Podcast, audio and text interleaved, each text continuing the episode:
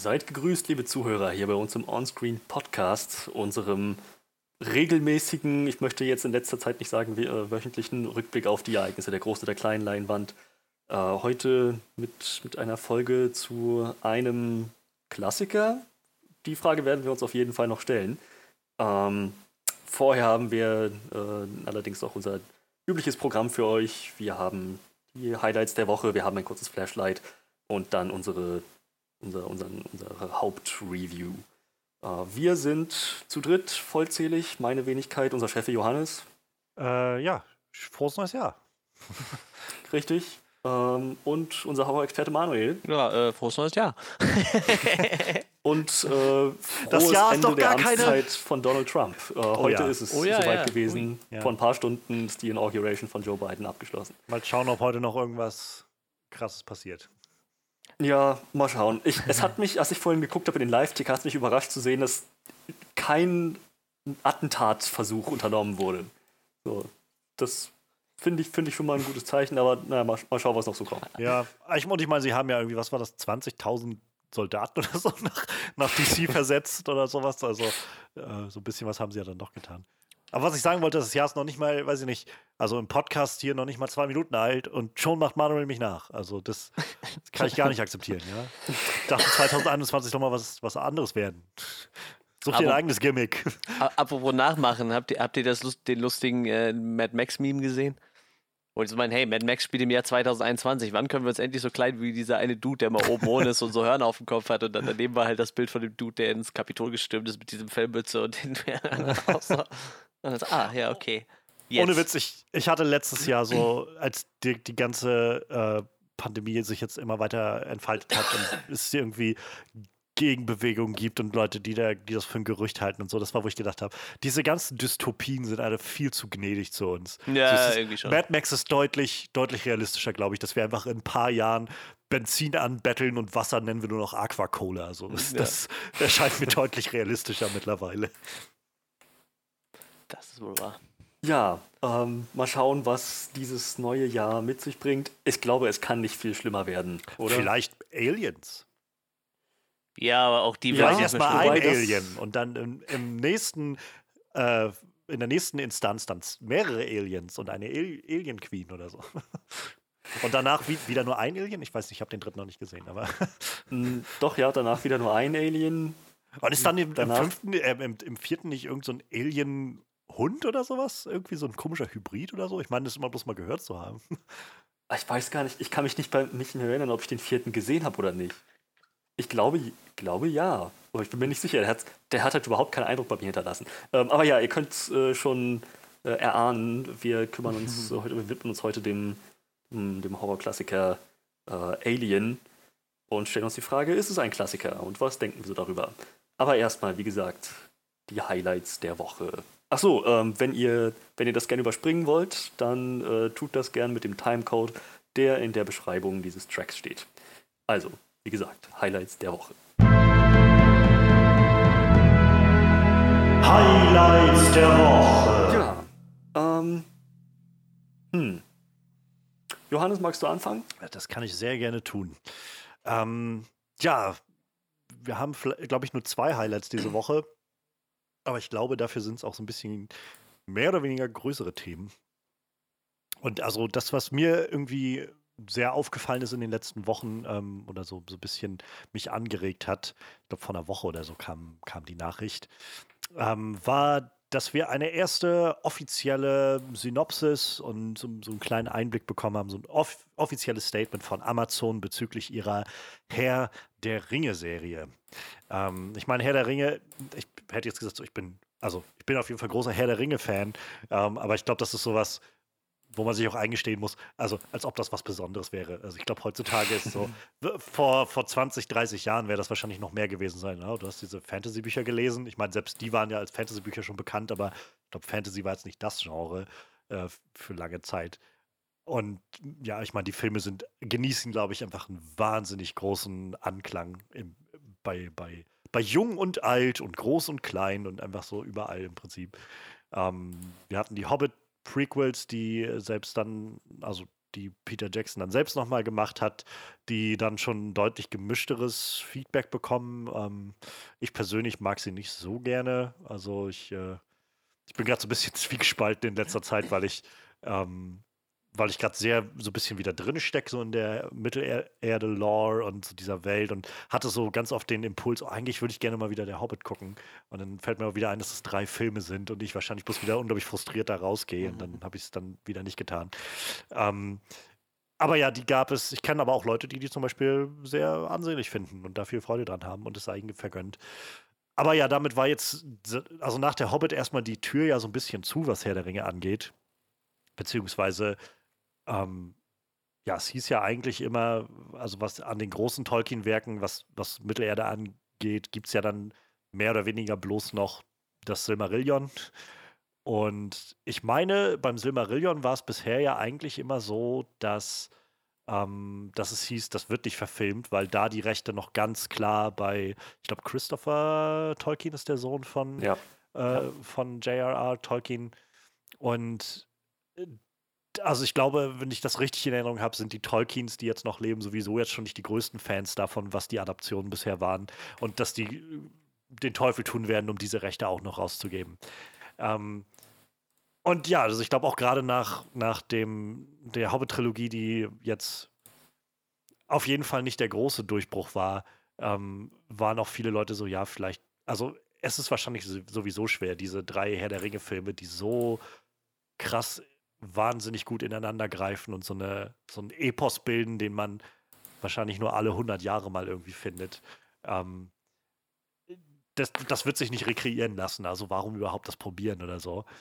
Und dann gab es aber irgendwann jetzt die Nachricht, dass äh, Amazon an einer Herr der Ringe-Serie arbeitet. Und lange wurde seitdem spekuliert, was soll denn das jetzt werden? Wollen sie die Geschichte vom Herr der Ringe nochmal erzählen? Was soll denn das aber dann hieß es irgendwie, nee, das wird davor spielen. Und dann war so die Frage, okay, was heißt jetzt davor? Soll das irgendwie zwischen dem Hobbit und Herr der Ringe spielen? Ich glaube, lange war wohl auf dem Tisch, dass das so eine Serie über einen jungen Aragorn sein könnte, die, äh, die da passiert und wo wir so Elben und so weiter auch sehen, die wir alle kennen. Und vielleicht kommt äh, Ian McKellen als Gandalf nochmal zurück und so. Ich kann mich erinnern, solche Dinge standen dann irgendwie im Raum. Und, aber Amazon hat das Ganze relativ bedeckt gehalten und uns und wenig Einblick gegeben. Ähm, was aber klar war, ist, dass Amazon wohl im Vorfeld schon, ich weiß nicht, was es waren, fünf oder sechs Staffeln oder so bestellt hat, also eine ganze Menge schon bestellt hat. Ich, ich, es hieß damals, dass sie ungefähr eine Milliarde Dollar rein investieren in dieses Herr der Ringe-Projekt, was sie da haben. Und seitdem, ja, ist irgendwie alles, äh, alles im Gange und alles arbeitet, aber nichts äh, wurde bisher wirklich bekannt gegeben. Bis jetzt, denn jetzt äh, haben wir ein paar offizielle Statements, ähm, die sowohl TheOneRing.net, ich glaube, das ist schon so seit Ewigkeiten, also wirklich schon, mhm. ich glaube, zu Zeiten, als die Filme gemacht wurden, war das schon so das Go-To, die Go-To-Webseite Anfang 2000 oder so äh, für Herr der Ringe News. Ähm, und die gibt es offenbar immer noch. Und ähm, ja, also was wir mittlerweile wissen, ist folgendes. Die Herr der Ringe-Serie, die Amazon dort produziert, wird, ähm, also ich paraphrasiere das mal, ich habe jetzt die englische, äh, die englische Synopsis, die werde ich jetzt mal so ein bisschen paraphrasieren und, und, übersetzen, aber das Ganze soll ein episches Drama sein, das äh, tausende Jahre vor den Ereignissen aus Der Hobbit und Der Herr der Ringe spielt. Und es nimmt die Zuschauer mit zurück in die Ära, ähm, in, die, in das zweite Zeitalter, in die Ära großer Kräfte, in der große äh, große Kräfte geschmiedet wurden und große Königreiche entstanden sind und auch wieder gefallen sind. In einer Zeit, in der es äh, ja, unwahrscheinliche Helden gab, die äh, getestet wurden. In äh, eine Zeit, in der die Hoffnung äh, auf Messerschneide stand und in der der größte Willen der jemals aus Tolkiens Feder entsprungen ist, die Welt in Dunkelheit gehüllt hat. Was im Prinzip bedeutet, wir werden ähm, also auf jeden Fall die Zeit des zweiten Zeitalters sehen. Ähm, das ist die Zeit, in der, ja, wie das auch schon daraus so hervorspricht, in der Sauron die Macht ergreift oder Sauron zu dem wird, was wir dann irgendwie am Anfang von Herr der Ringe die Gefährten sehen als Sauron in diesem Rückblick. Denn das, was wir da sehen am Anfang von der Herr der Ringe die Gefährten, diese Schlacht, diese letzte Schlacht der, der, dieses letzten Bündnisses zwischen Elben und Menschen, äh, die, sich, die sich dort aufbahnen und in der äh, Isildur den Ring von Saurons Hand schneidet. Das ist quasi am Abend des zweiten Zeitalters. Damit, äh, das ist kurz vor Schluss, danach geht dann irgendwann das dritte Zeitalter los. Und wir werden wohl das Ganze in dieser Art, also in dieser Zeit das sehen und sehen, wie äh, Sauron dort, äh, dort emporsteigen wird. Es gibt noch einen weiteren äh, Absatz. Ähm, das Ganze wird beginnen scheinbar, also die Serie wird beginnen in einer Zeit, wo gerade ja, Frieden herrscht in irgendeiner Form. Es wird einen großen Ensemble-Cast geben von Figuren. Einige ähm, bekannt. Also wir werden wahrscheinlich so, also ich wurde schon bestätigt, dass wir zum Beispiel Galadriel wiedersehen werden. Ich, ich glaube garantiert nicht nochmal gespielt von Kate Blanchett, aber die Figur wird auf jeden Fall nochmal auftauchen. Aber eben auch ganz viele neue Figuren sehen und ähm, ja, wir werden halt dann mit erleben, wie so eine alte Macht, so ein altes Böses in Mittelerde neu erwacht.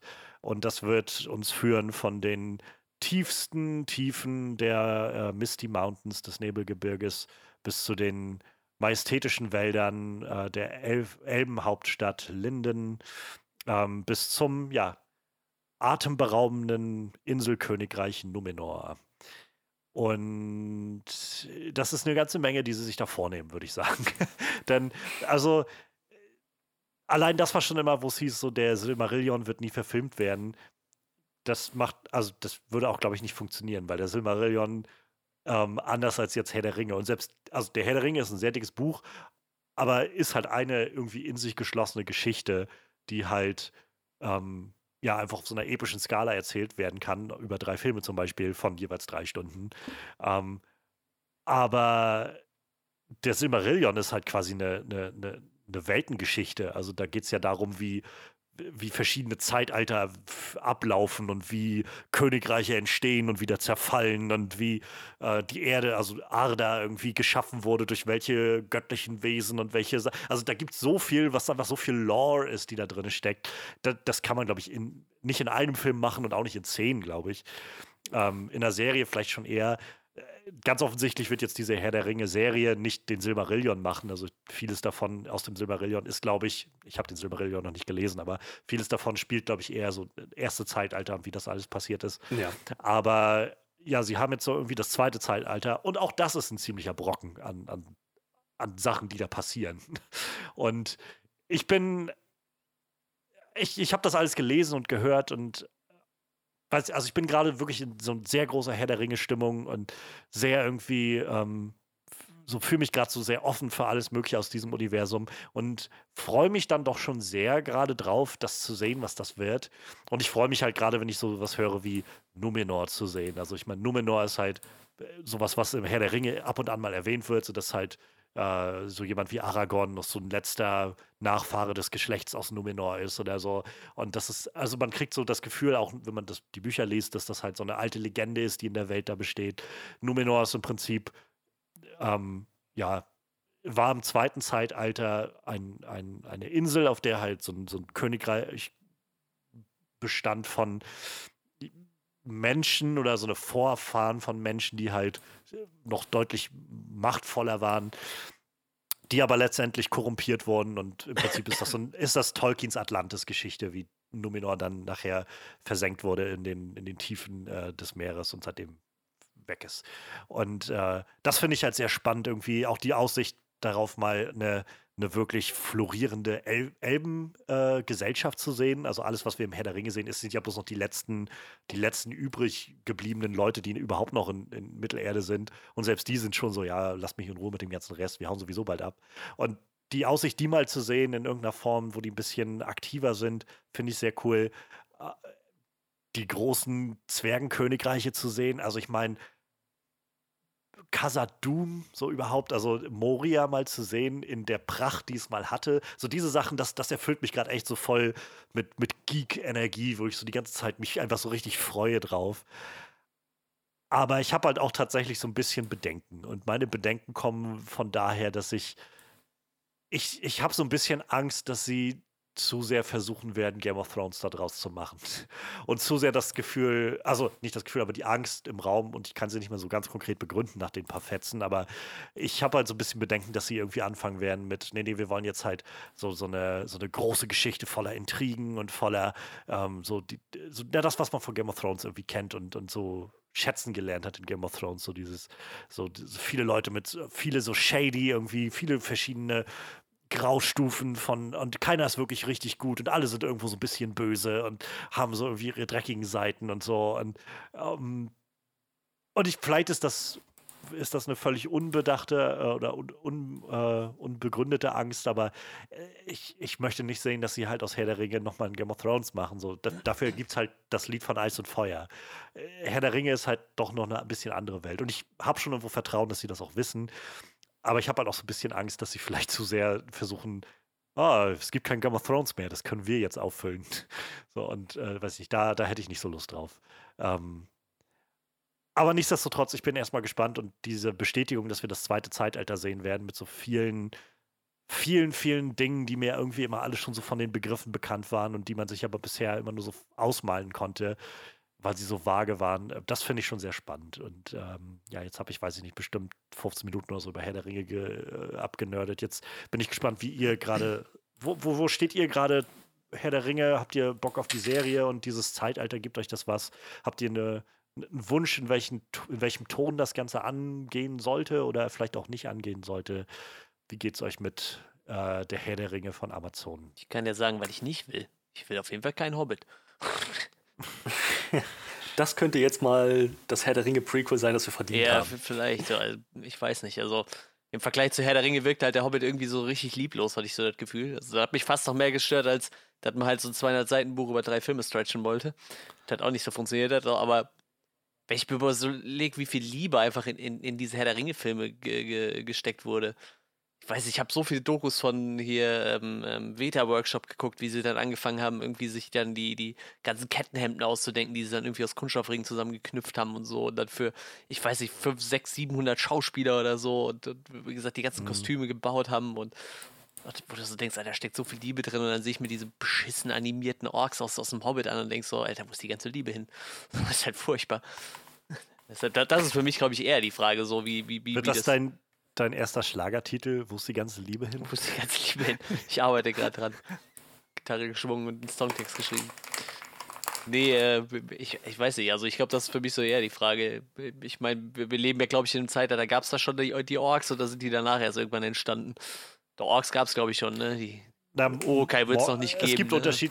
Es gibt unterschiedliche Tolkien hat zu unterschiedlichen Zeiten unterschiedliche so Origin Stories gemacht, aber letztendlich geht, glaube ich, vieles davon auf, auf Melkor oder Morgoth zurück, also den, den Oberboss, der mal der Boss von Sauron war. Also die müssten theoretisch schon da sein. Ja, also ich sag mal, mit so, mit so Sachen äh, steht und fällt das Projekt für mich. Ähm, ja, also ich glaube, dass es schnell so eine Game of Thrones Richtung abdriftet. Ich glaube, die, die, das ist auf jeden Fall gegeben so, ne? Das könnte schon passieren, aber ähm, ich hoffe mal, das haben sie nicht unbedingt nötig so. Also ich, ich glaube einfach, allein vom Namen her ist wahrscheinlich Herr der Ringe das größere Franchise, auch wenn, wenn ich sag mal, Game of Thrones ja. halt, ich sag mal, Game of Thrones ist halt frischer auf jeden Fall, ne? Ich glaube, das äh, haben jetzt die Leute mehr im Kopf irgendwie. Ich meine, die Herr der Ringe-Filme sind 20 Jahre alt, ne? Darf man auch nicht vergessen, so, aber. Ja. Ähm, es gab gerade vor kurzem äh, die, ich glaube, 4K UHD oder was das war. Ja, genau, Upgrades stimmt. Die ist jetzt ganz frisch. Richtig, habe ich auch gesehen. Ähm, ja, wie gesagt, für mich ist äh, Herr der Ringe halt ein zeitloser Klassiker. Hobbit ist halt so ein, weiß ich nicht, die habe ich mir nicht mehr mehr gekauft, so, ne? Also irgendwie, ich habe den ersten noch gekauft. Das war so ein Film, der kostete gefühlt nach einem halben Jahr schon nur noch 8,99 auf Blu-ray oder so, weißt du? Den haben die dann schon verramscht irgendwie, wo ich auch so dachte, ey, das. Ich glaube, Herr der Ringe, die sind bis heute noch relativ preisstabil irgendwie, weil halt immer noch eine der besten Filmtrilogien, die es so gibt. Und ähm, das hat mir dann schon irgendwie gezeigt, dass der Hobbit dann irgendwie auch nicht mit so viel Liebe aufgenommen wurde. Ich meine, wurde es ja auch faktisch nicht, ne? Ich meine, das kann man ja schon so sagen, aber Ja, es gibt genug Beiträge dazu. Also die Produktionsgeschichte vom Hobbit ist einfach eine unglaublich Problem Ja, ja, ja. behaftete. So, da ist einfach so viel passiert und irgendwann hat Peter Jackson gedacht, ja, muss ich es jetzt wohl machen und dann mussten es drei Filme sein statt zwei wie geplant und dann ist hier und da hat es dann nicht gepasst und also, äh, keine Ahnung, ich, ich glaube, das ist so, so schon Unterfangen genug, solche Filme zu machen. Und mir tut Peter Jackson so ein bisschen leid. Also die Vorstellung davon, der, also es gibt ja die, die Bilder davon, so, wo du siehst irgendwie, wo sie behind the scenes irgendwie was aufnehmen am Set und er sieht so ausgebrannt aus. und wenn ich mir vorstelle, du musst drei von diesen Filmen hintereinander drehen, so, also ein, ein so einen epischen Film zu drehen, muss schon so ein Aufwand sein. Und das dann aber für drei zu machen. Und dann auf der Basis von, du hast kein fertiges Skript für einige Sachen, du, du weißt nicht, du hast irgendwie keine Zeit und musst aber trotzdem irgendwie bis da und da irgendwas machen und so. Echt, echt da geht es auch, glaube ich, dran kaputt, so, weiß ich nicht. Ja, Hat- hat-. Einer der, der Leute am Set hat das auch sehr treffend äh, beschrieben, einer der Produzenten war das, glaube ich. Ähm, laying down the tracks directly in front of the train. Ja. Also der Zug war schon in Bewegung, die mussten sich Ja. quasi was zusammenschustern, während die Dreharbeiten schon im Gange waren. Ich weiß ja nicht, äh, hat Peter Jackson seitdem überhaupt einen Film schon wieder gemacht? Er hat auf jeden Fall versucht, einen zu produzieren, was auch wieder so ein Epos Ja, werden produziert sollte. hatte er ja, aber, ähm, aber ich meine, so wirklich selbst gemacht. Oh, nee, das weiß ich Ähm, gerade gar nicht. Das könnte. Mir, ich, Ich habe halt nur hier den, den nicht, Flop aber- von diesen Mortal Engines mitgekriegt noch, Ja. wo ich mich eigentlich auch drauf gefreut hatte, so, aber äh, gucken wir mal. Ja, Mortal Engines wird so als sein letztes Projekt auf jeden Fall aufgeführt. Achso, die Dokus hat er gemacht, aber das war es halt ja. Genau, ist They Shall äh, Not Grow Old, das war diese Dokumentation über den äh, Ersten Weltkrieg, wo er so lauter Material aus dem Ersten Weltkrieg genommen hatte und ähm, mit, mit äh, moderner Technologie quasi als Farbfilme dann zeigen konnte. Ähm, und jetzt ist, glaube ich, eine neue Doku über die Beatles in, in Ja, Arbeit, die er grad, ja. gemacht hat. Aber sag ich mal, in Anführungszeichen, einen richtigen Film, das ist jetzt sehr despektierlich. Das, also ich meine, das sind schon richtige Filme, die Dokus, aber halt solche ambitionierten, klar. massiven, riesigen Blockbuster oder sowas hat er nicht mehr gemacht seitdem. Wie gesagt, ich, ja, ich, ich glaube, er hat sich dann, wie gesagt, einfach nochmal am Produzieren versucht und das ist ja dann auch wieder gefloppt. Ich glaube, äh, das gibt einem dann auch wieder so ein, so ein, weiß ich nicht, da hast du dann auch kein.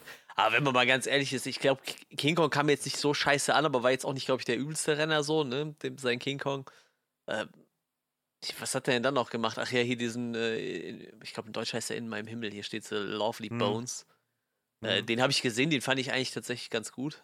Ähm, aber danach, ja, danach hat er sich ja dann relativ schnell auf, auf den Hobbit gestürzt und ja, ich weiß nicht. Vielleicht sollte er Ich meine, ich, ich hoffe, der Mann ist einfach glücklich. Das war einfach nur sowas, wo ich gedacht habe, nach diesen Hobbit-Bildern, so der, der wirkt einfach nur so richtig ausgebrannt, der Mann. Das tut mir so vielleicht sollte der leid. echt noch mal so ein, so ein, so was Horrormäßiges machen. Weißt du, so niedriges ein bisschen Budget. die Sam Raimi-Schiene. Ja, von ihm. irgendwie so. Weißt du, ich meine, der, der hat ja so viele Kultklassiker gemacht, ne? Ich Ja, habe, weiß ich nicht, vor zwei Monaten oder so habe ich mir nochmal Bad Taste reingezogen. Der Film, der ist einfach so gut. Der ist so lustig. So Meet the Feebles total großartig. Braindead ist so ein Splatter-Klassiker. Wie gesagt, all- alles super billig gedreht, aber einfach so mit viel Herzblut. Und auch, was er danach noch über so Heavenly Creatures fand ich nicht schlecht. Äh, Frighteners mit, mit Michael J. Fox fand ich ziemlich gut.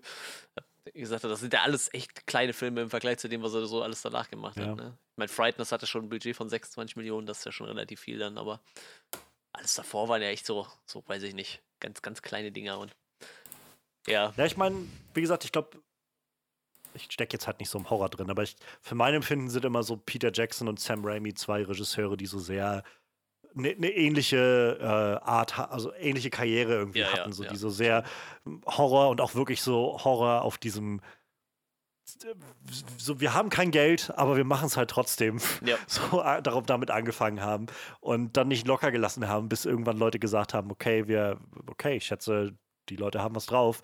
Ähm, und dann irgendwann den Sprung in die Blockbuster geschafft haben und die Nerd-Sachen machen konnten, die sie irgendwie immer machen wollten. Also sei es jetzt halt Herr der Ringe oder bei Sam Raimi war ja so Spider-Man, dass ja, er genau, irgendwie ja, ja. Ich glaube, mit Darkman war schon so zu spüren, dass er halt so unglaublich Bock hat auf solche, dass der mit diesen Sachen aufgewachsen ist, mit Comics und so. Und Sam Raimi hat ja dann aber auch immer mal wieder Horrorfilme so reingestreut. Also, äh, ich, ich habe es nicht gesehen, aber ich, von dem Drag Me to Hell hört man immer sehr Ja, viel ja. Gutes. Ich habe den erst vor zwei Wochen oder so gesehen. Der ist ziemlich, ziemlich Ja. cool. Und das, das meine ich halt. Also, ich glaube, da, da, vielleicht würde sich Peter Jackson, wenn er denn noch Ambitionen hat in die Richtung, weiß man ja nicht. Ja, ja, klar. Das wäre ja vielleicht was, wenn er, wenn er da nochmal so zurückgeht zu diesen Wurzeln oder so. Ja, vor allem der, der Druck, der ist ja wahrscheinlich auch zehnmal geringer, ne?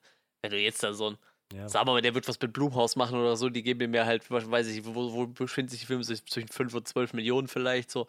Und, und einfach nochmal machen und so. Und wenn der 20 Ja. Millionen eingespielt hat, dann hast du wahrscheinlich deinen Soll schon dicke erfüllt so.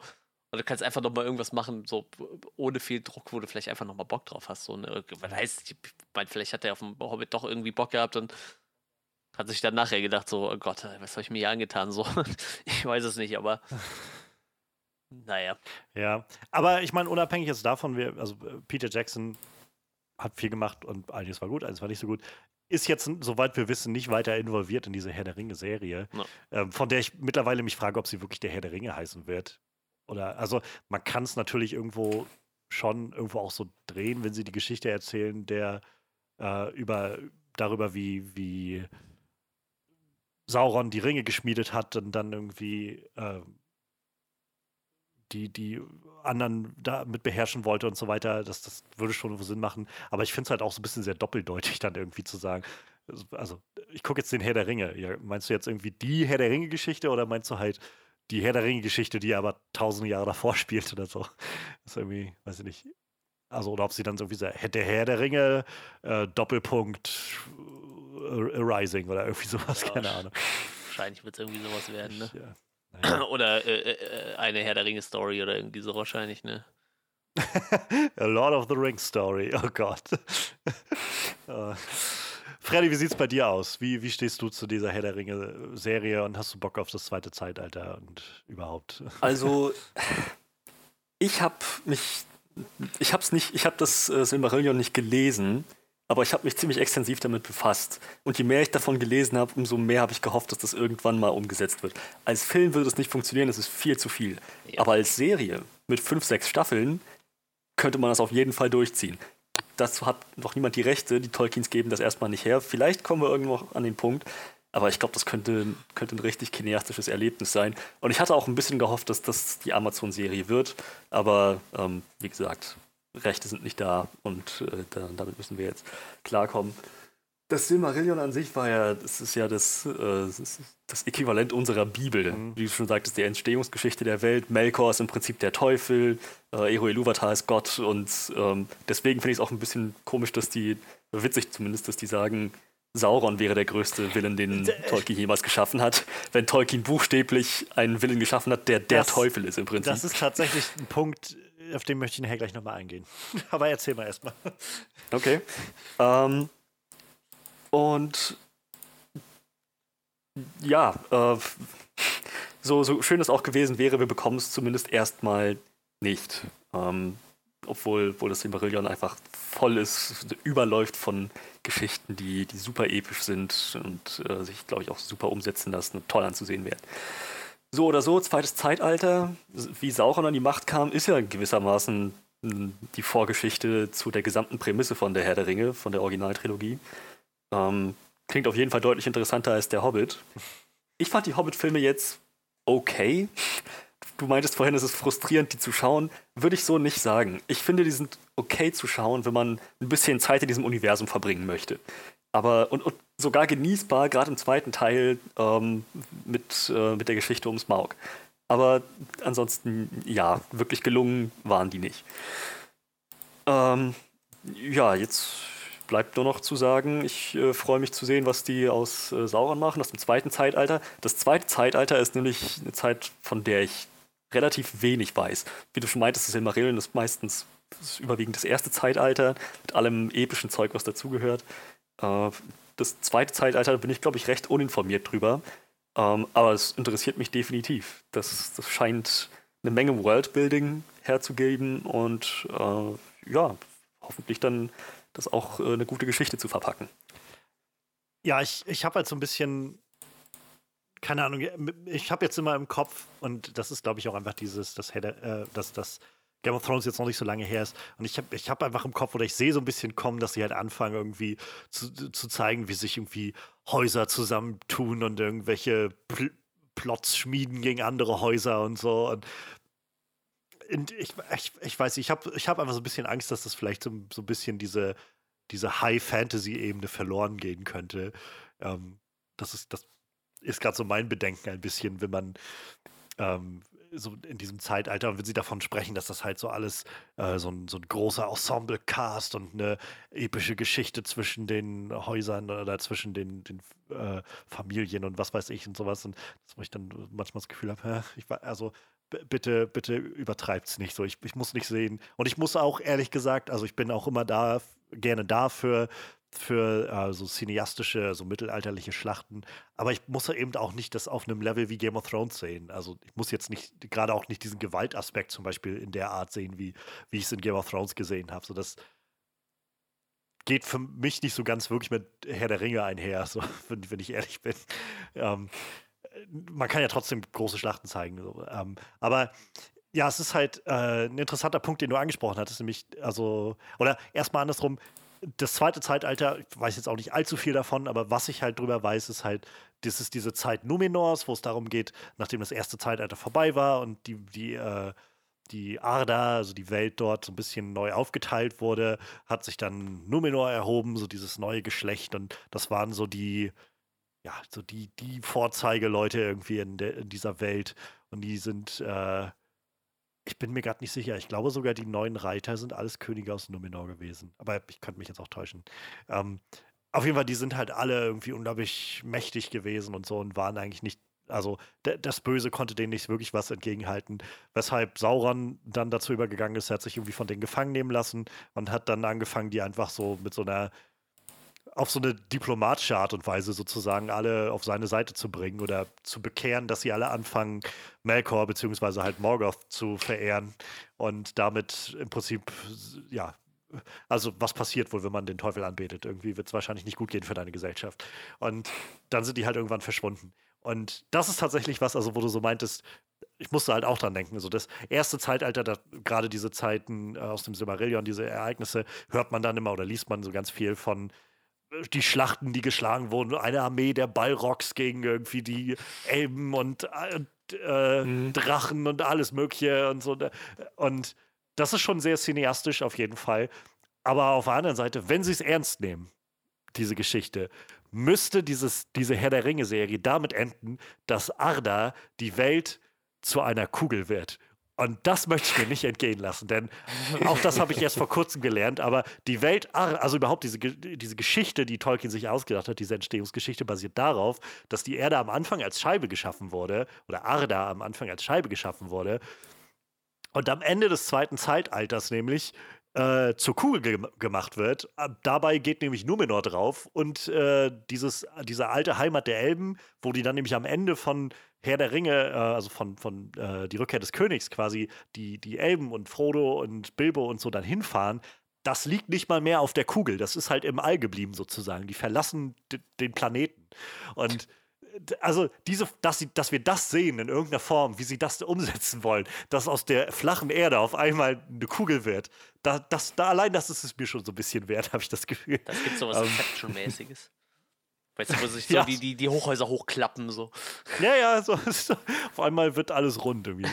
ähm, aber genau, also das ist ein guter Punkt, den du angesprochen hattest wegen Sauron. Sie schreiben halt, ja. The greatest villain that ever flowed from Tolkien's pen threatened to cover all the world in darkness. Jetzt kann man natürlich auslegen, wie man das irgendwie, also greatest villain in welcher Art? So von der, vom Machtpotenzial oder einfach von dem, so also ich würde sagen, Sauron ne? ist deutlich, ja genau, Sauron ist jetzt deutlich berühmter oder berüchtigter als als äh, Popularität. Als ja gut, so. das, aber, einfach, aber das, das liegt an der Trilogie, die ihn populär gemacht hat.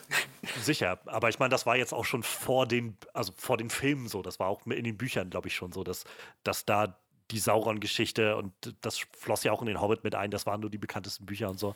Ähm, das war auch so ein Gedanke, der mir dann aber kam und ich habe dann nachgelesen und gesehen, Morgoth ist technisch gesehen nicht tot. So. Sie haben ihn halt, weil den kann man nicht töten. So. Sie haben ihn halt, nachdem sie ihn bezwungen haben, irgendwie in, in irgendwelche Ketten geworfen am Ende des ersten Zeitalters und in den Void geworfen. Also irgendwo, weiß ich, ob das dann das alles oder einfach so eine Pocket Dimension oder sowas. Und auch das ist sowas, wo ich, wo ich mir vorstellen könnte, dass sie das vielleicht sogar noch aufmachen, das Türchen letztendlich, dass in irgendeiner Vor Form, wer weiß, Morgoth zurückkommt. Es gibt wohl, glaube ich, auch irgendwo eine Prophezeiung, die. Ja, genau. Laut, ähm, laut der ähm, Prophezeiung kommt Morgoth äh, zurück und wird Seite an Seite mit Sauron äh, die Welt in Dunkelheit stürzen. Oder beziehungsweise nicht in Dunkelheit, sondern er wird in der, in der letzten Schlacht, in der Schlacht der Schlachten kämpfen. Und dann, glaube ich, von dem und dem Menschen irgendwie getötet werden, als irgendwie. Ja große Rache für irgendwas oder so. Und das ist so, ich jetzt auch sowas, wo ich denke, das ist irgendwie, gibt Potenzial auf jeden Fall. Aber auf der anderen Seite muss ich, also, es sind halt Spekulationen, aber ich muss das jetzt auch nicht sehen, dass sie, dass sie jetzt irgendwie da noch anfangen, Morgoth reinzubasteln in diese Geschichte, die Tolkien ganz offensichtlich nicht, also nicht so ausgelegt hat, das zweite Zeitalter, dass Morgoth da irgendwie nochmal wieder zurückkommt oder so. Ähm, nee. Aber das war halt tatsächlich auch das, wo meine, meine Alarmglocken gleich angegangen sind, wo wie Greatest Villain, wo ich dachte, wow, wollen sie jetzt etwa Morgoth damit rein kloppen? Spielt das in der Zeit? Nee, das war das nicht das Das ist Zeit, der erste Impuls, den man so kriegt, wenn man das Source Material ein bisschen kennt. Ja, wie gesagt, ich meine, auch das es ist halt ein offizielles Statement, gerade auch für die, für die breite Masse, glaube ich. Also auch da wäre es jetzt nicht. Es würde mich nicht wundern, wenn sie einfach wirklich auf Sauron abzielen damit. Ähm, aber ja, mal, mal schauen, ähm, wohin das geht. So, es, es gibt, glaube ich, Grund, für mich jedenfalls so ein bisschen vorsichtig zu bleiben, aber ich bin vorsichtig optimistisch, sag ich mal. ähm, ich ich glaube, sie sind ja jetzt schon am vollen Arbeiten und ich glaube, die Dreharbeiten für die erste Staffel laufen schon oder sollen jetzt bald starten. Wer weiß, wie sich das jetzt in der Pandemiewelt machen wird. Ähm, es gibt noch kein offizielles Startdatum, aber ich glaube, es wird äh, spekuliert, dass das Ganze Ende dieses Jahres, Anfang nächsten Jahres irgendwann starten könnte in die erste, in die erste Folge. Genau. Und äh, genau, wenigstens fünf Staffeln sind bisher schon bestellt. Von jeweils acht bis zehn Episoden. Okay. Das ist auch sehr optimistisch, fünf Staffeln von Anfang an zu bestellen. Also. Ja, aber ich denke, der Markt dafür existiert. Da haben sie sich gar nicht. Wenn, ich glaube nicht, dass sie sich verkalkuliert haben und wenn, dann nicht um viel. Naja, ich weiß nicht. Also ja, ich glaube, generell ist das jetzt halt so eine IP, mit der man echt viel machen kann. Ähm, aber stell dir mal vor, es wird dann halt die erste Staffel nicht so geil. und dann, dann sitzt du da drauf und dann haben Leute irgendwann keine Lust mehr darauf oder sowas. Und man, wer weiß, vielleicht ist die Zeit auch einfach mittlerweile so ein bisschen rum davon oder so, keine Ahnung. Also ich weiß es nicht. Aber ich finde es einfach nur sehr ambitioniert von Anfang an zu sagen, nee, wir bestellen gleich fünf Staffeln und lassen uns das eine Milliarde Dollar kosten. Also die, die Zeit für High Fantasy sehe ich nicht vorbei, ehrlich gesagt. Nee, das, das jetzt vielleicht nicht, aber ich meine so die Art von Herr der Ringe, so dieses, vielleicht sind wir halt an dem Punkt vorbei, wo Herr der Ringe das ist, was die meisten Leute rausholt, sondern dann war es halt Game of Thrones, was so ein bisschen eine andere Ebene hatte. Und Witcher jetzt vielleicht in einer anderen Form nochmal, aber ich meine, Witcher hat jetzt auch nicht, also bei aller Popularität, nicht die Zahlen, glaube ich, die, äh, die Game of Thrones gebracht hat oder die auch Herr der Ringe irgendwie als Filme, wenn man das überhaupt vergleichen kann, so eingebracht hat. Ähm, also die Serie meine ich jetzt. Und also ich, ich weiß es nicht, keine Ahnung. Ich, ich, wie gesagt, ich finde es einfach nur sehr ambitioniert, von Anfang an zu sagen, wir nehmen fünf Staffeln davon, ähm, in, der, in, in, der Gewissheit, dass das Ganze, dass das genau den Zahn der Zeit treffen wird oder so. Mal schauen. Ich, äh, ja, ja ähm, so viel zu äh, Mittelerde, Herr der Ringe, Tolkien. Äh, wir haben Neuigkeiten aus äh, einem anderen fiktiven Universum, äh, das ebenfalls schon seit einiger Zeit unter uns weilt und besteht. Und zwar ähm, hat Colin Trevorrow zu verstehen gegeben, was genau oder zumindest was in groben Umrissen in Jurassic World 3, Jurassic World Dominion passieren wird.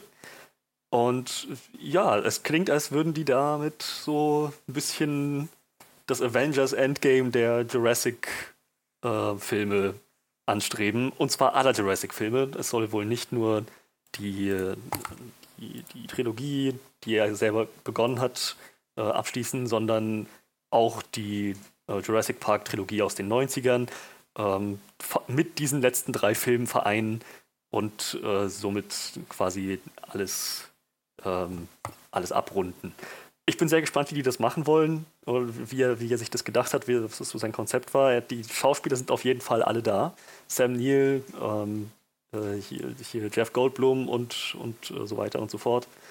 Also, äh, Meinst ich schätze, du jetzt Laura bekommen Dern? wir einen Film, womit wir. Was? Meinst du Laura Dern? und so weiter und so fort, Laura Dern, ja. ähm, ja, und Toll, jetzt habe ich den Faden verloren. Entschuldige. Ähm,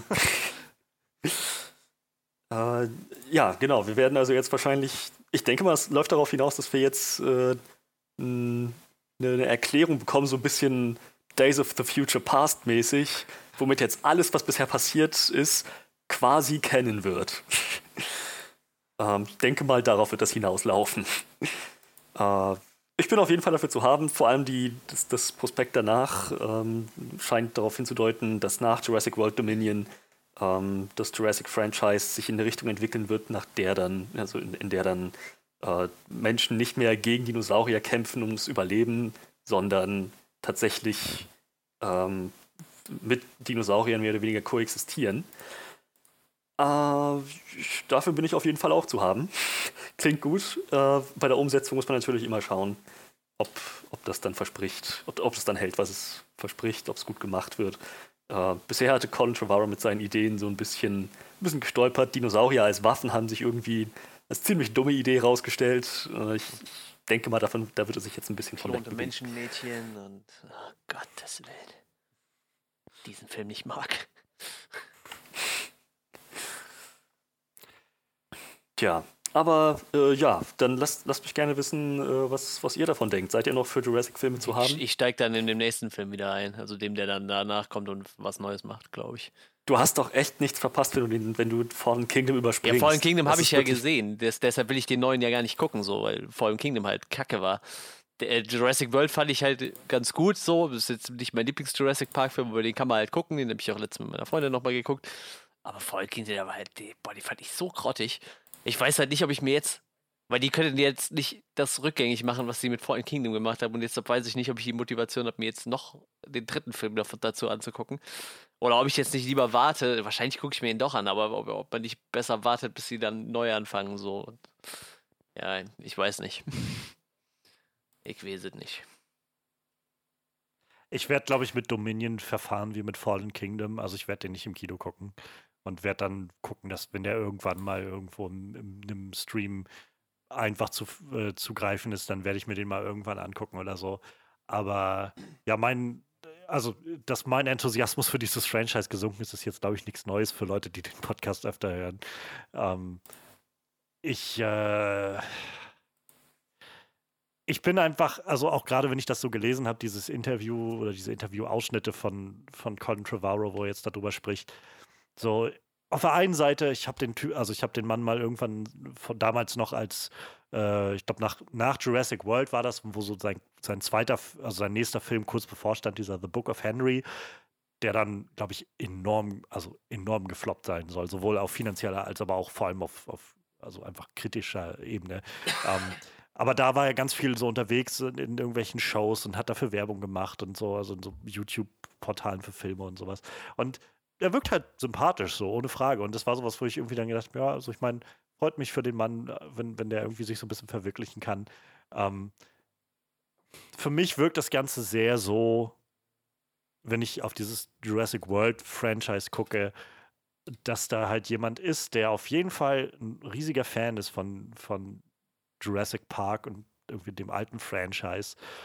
Ähm, aber für den halt die interessanteste, der interessanteste Aspekt daran ist zu sagen, oder der einzig interessante Aspekt daran ist zu sagen, Jardinos, ne? So. Und das ist freilich unglaublich interessant und unglaublich, oder macht so unglaublich viel Reiz und Charme aus.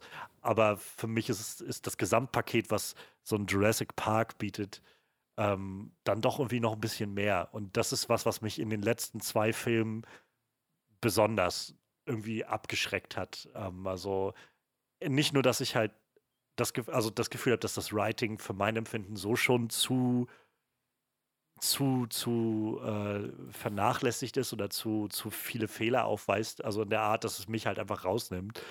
Ähm, ich habe halt das Gefühl, dass das Ganze gemacht wird mit so einer Attitüde, die halt sagt, ja, ist doch nicht wichtig, guck doch einfach die Dinosaurier an. So, und, und das kickt mich noch viel mehr raus, wenn ich halt das Gefühl bekomme von, als, als, wird, als wird da gerade von oben herab auf mich geredet und es wird mir gesagt, von wegen, ja, du interessierst dich doch sowieso bloß für die Dinosaurier, also beschwer dich jetzt nicht. Guck dir an, was für schöne Dinosaurier wir haben. So, und, und weiß ich nicht, das, das ist das, was ich halt so ein bisschen, ein bisschen raushöre, auch aus diesem Interview, so, so ganz leicht irgendwie. Vielleicht deute ich das auch rein, ich weiß es nicht, aber und ich halt höre, also wenn wir jetzt irgendwie davon, davon spricht, irgendwie, das, es dreht sich halt in den Jurassic-Filmen äh, darum, dass Leute auf eine Insel gehen und werden von Dinosauriern gejagt oder sowas. Ich meine so, ich, also irgendwie greift mir das alles, weiß ich nicht, ich habe das manchmal das Gefühl, irgendwie, äh, es ging, ging, mal irgendwie um was anderes irgendwie. Und also das war nicht das, die, die Grundprämisse davon ist nicht irgendwie, dass es eine Insel sein muss, auf die Leute gehen. Was schon zum Beispiel in Jurassic World Fallen Kingdom der Punkt war, wo ich gedacht habe, echt jetzt, wir gehen wieder zurück auf diese Insel. Schon wieder. Und diesmal noch mit dem Redcon, dass es jetzt auf einmal einen Vulkan unter der Insel gab, ganz plötzlich. So, das war sowas, was mich sehr gestört hat. Diese, alles, was er jetzt hier beschrieben hat zu dem dritten Teil, klingt für mich nach einem großen Redcon, was jetzt nicht zwingend was Schlimmes ist, aber es ist halt so ein, also meine, meine Rise of Skywalker-Glocken gehen dabei an. So dieses, mhm. wir, wir machen, das ist nicht nur ein guter Film, den wir hier machen. Es wird ein tolles Finale für seine eigene Trilogie und es wird das Finale für eine ganze Reihe werden. So, und, und das ist also für eine Reihe, die, als sie gestartet ist, noch nicht mal so weit gedacht hat, dass sie überhaupt zwei Filme machen. Und schon gar nicht, dass dann irgendwann 2021 oder so oder 22 oder wann auch immer dann äh, der sechste Film davon rauskommen wird. Und ich, äh, keine Ahnung, ich, ich bin, glaube ich, einfach, das ist, ist einfach so ein Franchise, wo mir dieser Zynismus irgendwie einfach so ein bisschen die Lust dran nimmt und ich das Gefühl habe von so, ich, ich kann verstehen, dass man seine Freude daran hat, ähm, dass man, dass man auch einfach diesen Eskapismus genießt, in diese Filme reinzugehen und einfach zwei Stunden Dinosaurier-Action zu sehen. Aber ähm, für mich reicht das einfach, glaube ich, an der Stelle nicht mehr. So, ich, äh, ich, ich habe es oft genug auch schon gesagt in, in dem Podcast, so ich habe den, den Jurassic World damals zweimal im Kino gesehen und war irgendwie sehr gut unterhalten und habe ihn danach irgendwie nochmal auf DVD irgendwie gesehen zu Hause. Ich bin fast, ich bin eingeschlafen, wenn ich mich zu erinnern. Und also, sobald dieser große Bombast nicht mehr gegeben ist, bieten diese Filme für mich nicht mehr viel. Denn ich finde halt, das finde ich halt so krass, weil er, also Colin Trevorrow spricht in diesem Interview auch immer wieder davon, dass es halt, ja, und es geht halt ja darum, dass man die Figuren hat, die man lieb gewonnen hat und so. Und ich denke mir halt, ich habe keine einzige Figur lieb gewonnen aus diesem Film, aus diesem neuen. Geschweige denn fand ich sie wirklich sympathisch. Also ich finde weder Chris Pratts Figur noch Bryce Dallas Howards Figur interessant. Schon gar nicht deren Love Story, die so seltsam aufgezogen wird und zweimal gemacht wurde, in beiden Filmen nochmal aufgekocht wurde aus irgendeinem Grund. Ähm, ich habe Probleme halt mit der Vorstellung, also du hattest es jetzt gerade angesprochen und wahrscheinlich im Wissen, dass ich es sonst sagen würde. So diese Waffensache finde ich halt ziemlich dumm. Aber unabhängig davon denke ich halt, Manuel sagt jetzt schon das Klonen von dem Mädchen. Das ist, also der, der, Punkt, dass sie geklont wird, ist schon seltsam genug, wie das eingebaut wird in den Film. Aber dann diese Vorstellung davon, dass, weiß ich nicht, dass, dass, äh, dass John Hammond gesagt hat, also du hast, du, du willst hier jemanden, du willst irgendwie deine Tochter klonen, die verschwunden, äh, ver, verschwunden äh, verstorben ist. Du Monster, du fliegst raus aus meiner Firma. Ich bleib hier auf meiner Insel und klon scheiß Tyrannosaurus Rex, okay? So, das, das, diese Vorstellung will sich mir einfach nicht erschließen, irgendwie so ganz. Und, und das, es, es geht halt, weiß ich nicht, dann auch der nächste Schritt zu sagen, ja, die nächste Frage ist halt, wie wird die Welt damit umgehen, wenn die Dinosaurier frei sind? Am Ende des letzten Films sind was, was sind das, 30 Dinosaurier ausgebrochen oder sowas? Das ist nicht wie Planet der Affen, wo die Leute, wo noch ein Virus in der Luft liegt und die Leute irgendwie auf einmal deswegen mit wegsterben und die, die, die Affen intelligent werden oder sowas. Es sind scheiß riesige Dinosaurier. Kann, kann mir niemand erzählen, dass man die nicht wieder einfangen könnte oder sowas. Nicht alle davon sind riesig und wer weiß, wie schnell die sich paaren. Ja, aber genau das ist der Punkt. So dieses, der, die, das, also der, diese Vorstellung davon, und das ist, darauf baut das Ganze ja auf. Jetzt, du hast die Welt, wo die Raptoren unterwegs sind und die, und die, die Tyrannosaurus Rex und so weiter. Und ja, natürlich gibt es irgendwie kleine Dinosaurier, aber darum geht es, glaube ich, in diesem Franchise nicht an der Stelle, sondern darum, dass das jetzt eine Welt ist, in der halt ein T-Rex und ein Carnotaurus und so unterwegs sind. Und da ist, kann mir niemand erzählen, dass diese, also diese Logik dahinter, und da, natürlich es ist sowieso der Punkt, wie so häufig, wenn man seine Freude daran hat, dann reicht halt die Suspension of Disbelief auch bis dahin, dass man das irgendwie in Kauf nimmt. So, ich, ich habe einfach so schon jetzt nicht so viel Freude an den letzten Filmen gehabt. Und umso mehr störe ich mich halt daran an der Vorstellung, dass halt 20 Dinosaurier, die ausgebrochen sind. Äh, und die ganz, also kann mir niemand erzählen, dass diese Viecher innerhalb von, weiß ich nicht, drei Wochen ausgewachsen sind oder innerhalb von einem Tag, wenn wir nachher, also zu unserem Film gleich kommen, ähm, sondern die müssen sich ja erstmal paaren, die müssen Eier ausbrüten und die müssen dann wachsen und genau, allein was die an Futter brauchen werden und so. Das sind alles Dinge, wo ich so das Gefühl habe, ich habe noch nicht das Gefühl, dass hier gerade eine Gefahr wirklich für die Menschen in der Welt steht. Also nicht in der Art, dass man sagen könnte, oh mein Gott, wir können das niemals unter Kontrolle bringen oder so. Und naja, also wenn man sich anguckt, wie sich manche ähm, Fauna, fremde Spezies so äh, irgendwo einnisten und dann das komplette Ökosystem innerhalb kürzester Zeit ja, aber, vernichten. Aber es ist, also für mein Empfinden ist es eben nicht, es ist eben nicht eine kleine Kröte oder sowas, sondern es ist ein scheiß T-Rex. Es ist nicht nur ein scheiß T-Rex, das ist das Ding. Es sind auch kleinere Dinosaurier entkommen. Selbst da fällt es mir schwer, das zu glauben, dass sie. Äh, also mal davon ab, dass dieses Franchise einfach nur mal den T-Rex ins Zentrum stellt bei allem. Und deshalb, also es wird, glaube ich, viel darauf aufgebaut. Und es gab diesen Kurzfilm vor einem Jahr oder sowas, der ja, glaube ich, jetzt vor, vor Dominion spielen soll, wo, wo die, diese Familie campen geht und dann kaum kommt, ich weiß nicht, ob es ein Kanotarus war oder was auch immer. So, keine Ahnung, ich, ich, ich, wie gesagt, ich tue mich einfach schwer damit, mit dem Gedanken, dass es einfach so, ja, und dann fangen die an zu brüten und dann vermehren die sich irgendwie wie die Ratten oder wie die oder sowas und äh, dann kriegen wir das alles nicht mehr in den Griff oder so. Ich tue mich schwer mit dem Gedanken. Und sie werden sicherlich irgendeine, irgendeinen Redcon oder irgendeine Erklärung dafür finden, aber bisher hat mich diese Erklärung von Jurassic World halt noch nicht überzeugt, die ich gehört habe, ähm, für, für die Sachen, die sie da so haben. Und äh, ja, also ja, keine Ahnung. Also ich, ich, wie gesagt, ich will niemandem die, die Freude daran nehmen. Es ist halt einfach, glaube ich, nicht mehr immer das, was mich kickt, so dieses Franchise. Und auch der, der Gedanke, dass sie jetzt sagen, ja, wir machen jetzt das große Finale und dann geht es halt weiter mit Jurassic World 4, natürlich. So, das, also natürlich wird es damit weitergehen, aber dann, ich weiß nicht, ich habe jetzt auch nicht das Gefühl, dass das so, weiß ich nicht. Für mich, für mein Empfinden ist das halt keine kein, kein Franchise, was auf so einer epischen Story aufbaut, wo man das Gefühl hat von, ja, jetzt kommt die Endgame-Zäsur und danach geht es irgendwie ganz neu weiter oder so, sondern, weiß ich, Jurassic World war halt da und dann kam Fallen Kingdom und der war ja irgendwie, was ich hatte mir plotmäßig jetzt auch nicht das Gefühl gegeben, dass hier so, so mega viel neuer Boden beschritten wurde. Und jetzt wird Dominion kommen und okay, also ich, die Figuren sind mir halt, es ist, wie gesagt, es ist mir einfach alles ein bisschen zu egal, glaube ich, in diesem Jurassic World Franchise. Aber ich spiele im Moment Jurassic World Evolution, das gab es bei ähm, Epic Storm sonst. Das ist ein sehr schönes Spiel. sehr nettes Aufbauspiel. Ähm, ja. Also ja, keine Ahnung, es, es ist einfach nicht das Franchise, was mich noch, was mich noch begeistern kann, glaube ich. Jedenfalls, ich glaube einfach nicht unter Colin Trevorrow. Ich, vielleicht mit einem anderen Filmemacher dahinter würde mich das mehr interessieren noch, aber aktuell habe ich das Gefühl, weiß ich nicht, sein bisheriges Ouvre ähm, lässt mich jetzt nicht viel, weiß ich nicht, Glauben daran haben, dass Jurassic World 3 in eine großartige andere Richtung gehen wird. Und ich glaube, die Leute, die halt bisher Spaß mit denen haben, hatten, werden auch Spaß mit Jurassic World Dominion haben. Aber wer eben, glaube ich, nicht so viel Spaß hatte mit Jurassic World oder Jurassic World Fallen Kingdom, wird wahrscheinlich jetzt auch nicht unbedingt auf den Geschmack auf einmal kommen in Jurassic World Dominion. Ich hoffe halt, dass Jurassic World Dominion wieder mehr die Richtung von dem ersten Jurassic World einschlägt, als die Richtung von Fallen Kingdom. Da ist nämlich eine deutliche Qualitätslücke ja, zwischen den Fall. beiden. Das würde ich auch so sagen.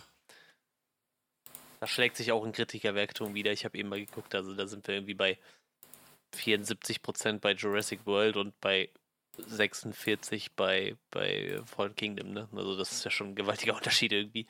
Hat also die Kritiker auch ja. nicht mehr überzeugt. Ich kann, also wenn, wenn, du sagst, klar, das ist kein Jurassic World ist jetzt kein filmisches Meisterwerk wie Jurassic Park, würde ich total unterschreiben. Aber wenn wenigstens alle Filme ungefähr den Unterhaltungswert und so die Atmosphäre vom ersten Jurassic World hätten, in dieser Trilogie, in Colin Trevorrows Trilogie, das wäre super gewesen. Jetzt haben wir noch die Möglichkeit auf zwei von drei. Ja, für mich reicht das trotzdem nicht. Also ich, äh, also, und jetzt, das meine ich jetzt gar nicht im Sinne von, das ist nicht Jurassic Park und deshalb ist es, das meine ich damit nicht, sondern ich meine einfach, wie gesagt, ich, für mich hat sich halt Trevorrow ziemlich entzaubert so. Ich habe halt, ob jetzt, weiß ich nicht, es wäre jetzt egal, welche, welche krasse Dino-Action der auffahren würde. So, ich, Jurassic World hat sich für mich entzaubert und ich kann irgendwie das jetzt nicht mehr ausblenden, was mich alles stört an dem Writing. Und äh, das wird halt auch, glaube ich, bei den weiteren Filmen so bleiben. So, ich fand bei Fallen Kingdom war halt jetzt nicht der Look das Problem, so, sondern auch da war das Writing meiner Meinung nach das größere Problem. Ähm, und im, im, Kern bleibt für mich halt irgendwie immer stecken, so ich, ich glaube, Colin Trevorrow weiß einfach nicht, wie man interessante Figuren schreibt.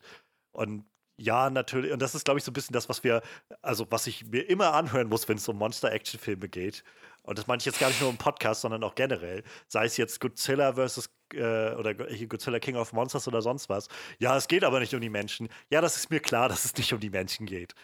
Aber wenn, wenn ihr einen zwei Stunden oder zwei Stunden plus Film füllen wollt, dann muss ich irgendwas haben, was mich mitreißt. Und es sind nun mal meistens dann irgendwie Figuren für mich. Und außerdem ist dann immer der Punkt so, als würde es schaden, irgendwie interessante Figuren zu schreiben für einen Film. Auch wenn der voll mit Action ist. So, und deshalb, keine Ahnung, ist so, wie gesagt, ich finde, wie heißt der, Owen Grady und, und äh, Claire, glaube ich, hieß sie. So, ich, ich finde ja. die so, so nervig und so uninteressant, diese beiden Figuren. Und die Aussicht, dass das jetzt, weiß ich, jetzt wird wird es dann weitergehen mit den beiden. So, das ist jetzt nichts, was mich so, oh Mann, endlich sehe ich Owen Grady wieder oder so, sondern ja, ich habe keine Lust auf diese Leute und äh, für mich wäre es mehr so ein, ja, ich muss die jetzt ertragen, damit ich irgendwie dann die Dinos sehen kann. Und da habe ich keine Lust drauf auf zwei Stunden, wenn ich ehrlich bin. Ich finde sie halt gar nicht so nervig. Ich finde sie okay. Gut genug, passt. Ja, für, für mich nicht. Also, wie gesagt, ich, ja, für, für mich hab, hat das irgendwie nach, nach zweimal Jurassic World gucken, habe hab ich auf einmal gemerkt, wie unglaublich die mir alle auf die Nerven gehen. Ja, ich, ich bin dann die Mitte. Ich, ich mag Jurassic World doch sehr gerne. Aber ich mag äh, Fallen Kingdom nicht. Ich, ich, ich halte dann das Mittelfeld. Die Mitte wovon? Zwischen Johannes ja. und mir? Einer mag beide, einer mag ich, keinen. Ach so, ah, von der reinen ja, Anzahl ja, her, ja, okay. Moment. Einer mag beide? Hast du gerade hast du mir gerade unterstellt, ich würde Jurassic World Fallen Kingdom ja, hast mögen? Hast du eben gesagt, du kannst sie beide gucken oder so? Habe ich, hab ich das falsch interpretiert? Ich finde Jurassic World okay, habe ich gesagt. Nicht Fallen Kingdom. Ja, okay, okay. Den ersten Jurassic World, der ist okay. Okay, okay, alles klar. Und mit den zwei von drei meinte ich, wenn der jetzt gut ja, wird, der okay, Dominion, ja, dann haben stimmt. wir zwei von drei guten Jurassic World Filmen. Alles klar, dann sind wir auf einer Ebene, alles klar. Ja, das denke ich auch. Ja. Wie gesagt, ich nehme auch niemanden, ich, also ich will mich hier nicht hinstellen und jemanden irgendwie das Franchise madig machen oder so. Es ist einfach so eins dieser Franchises, wo ich merke, ich glaube, ich bin einfach raus. So, es ist einfach so, ich, vielleicht bin ich da in so in dem Kontext so, so Old Man, der sagt, das ist so, nicht mehr meine Welt und ich kann, ich komme da einfach nicht mehr rein. Ich weiß es nicht, keine Ahnung. ähm, aber auf der anderen Seite denke ich dann auch so, wir haben so viele Franchises in dieser Welt. Ich glaube, man muss auch nicht alles gucken.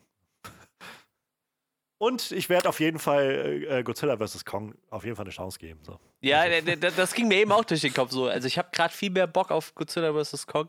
Da würde ich tatsächlich dann aber auch wieder sagen, so, ja, und wenn sich halt Godzilla und King Kong halt einfach die ganze Zeit auf die Fresse hauen. So ist halt. Ja, in solchen Filmen finde ich, sind die menschlichen Charaktere nur so ein Vehikel, damit der Plot irgendwie halbwegs interessant ja, ist. Aber ich, äh, also ohne Frage, ich glaube halt nur für mich muss das Vehikel wenigstens einigermaßen gut fahren. So, damit ich irgendwie mitfahren kann. Er hat nur drei Reifen und, und einer ist ein Ei und. und so, bei dem letzten, bei, bei Godzilla 2, hat mir das halt schon den Film irgendwie e, echt versaut so ein bisschen, diese seltsamen Figuren, die da geschrieben wurden. Ja, so, so, so, so, ich, ich freue mich für alle, die dann irgendwie das, das gucken und für die das dann einfach so, weiß ich nicht, im Hintergrundrauschen verschwindet und die das nicht stört. Ich gucke das halt, ich suche mir das ja auch nicht aus. So, ich gucke das halt und denke halt, boah, es geht mir alles auf die Nerven gerade. und das fällt mir dann schwer, irgendwie was von dem Rest so wirklich äh, als bedeutsam wahrnehmen zu können oder sowas. Und, weiß ich nicht keine Ahnung. Ich finde, der erste Godzilla-Film macht da halt relativ. Das ist so ein Film, wo ich sagen würde, die Figuren sind jetzt nicht sonderlich tief oder so, aber genau die richtige Art von Vehikel, die sie sein müssen, damit ich mitgehen kann und irgendwie trotzdem ein bisschen Spannung spüren kann. naja. Tja, dann äh, sind das wohl so unsere generellen Gedanken zu Jurassic World Dominion und Jurassic World und Jurassic Park äh, insgesamt. Ähm, so viel zu den Highlights der Woche. Manuel, du hast für uns ein kleines Flashlight vorbereitet. Ja, das ja, ähm, der Horrorwelt waren jetzt nicht so viele coole News irgendwie, dass ich gesagt hätte, ich könnte da äh, mir irgendwas rauspicken, was irgendwie, was, was irgendwie besprechenswert wäre. Also vielleicht so ein paar Kleinigkeiten irgendwie, aber ich habe dann ähm, über, über die letzten Wochen noch ein bisschen was geguckt und äh, auch eine, eine, kleine Horrorserie aus Korea, die sich da nennt äh, Sweet Home. Ähm, ja, plotmäßig geht es da um so ein, so ein Wohnblockhaus, so ein, ich würde mal sagen, so ein typischer Plattenbau, wie die bei uns in Deutschland auch gibt. da zieht halt ein äh, junger Mann rein, dem seine Familie wurde beim, beim Autounfall getötet und er lebt halt alleine und hat halt nicht viel Kohle und ja, wie gesagt, wie man sich so Wohnungen halt vorstellt, ne? Ein Zimmer, ein großes mit, mit Küchenzeile und ein Bad dran, so, und äh, weiß ich nicht, der pennt halt in der Matratze auf dem Boden und so. Und was halt ganz äh, interessant ist, ähm, es gibt in diesem Hochhaus auch unten ein kleines Kiosk, wo du auch ein bisschen Lebensmittel kaufen kannst und einen Blumenladen und so. Ist halt so, ist aber so eine kleine autarke Welt für sich. Also theoretisch müssten die Leute wahrscheinlich dieses Hochhaus auch nicht verlassen, unbedingt, wenn sie nicht wollten.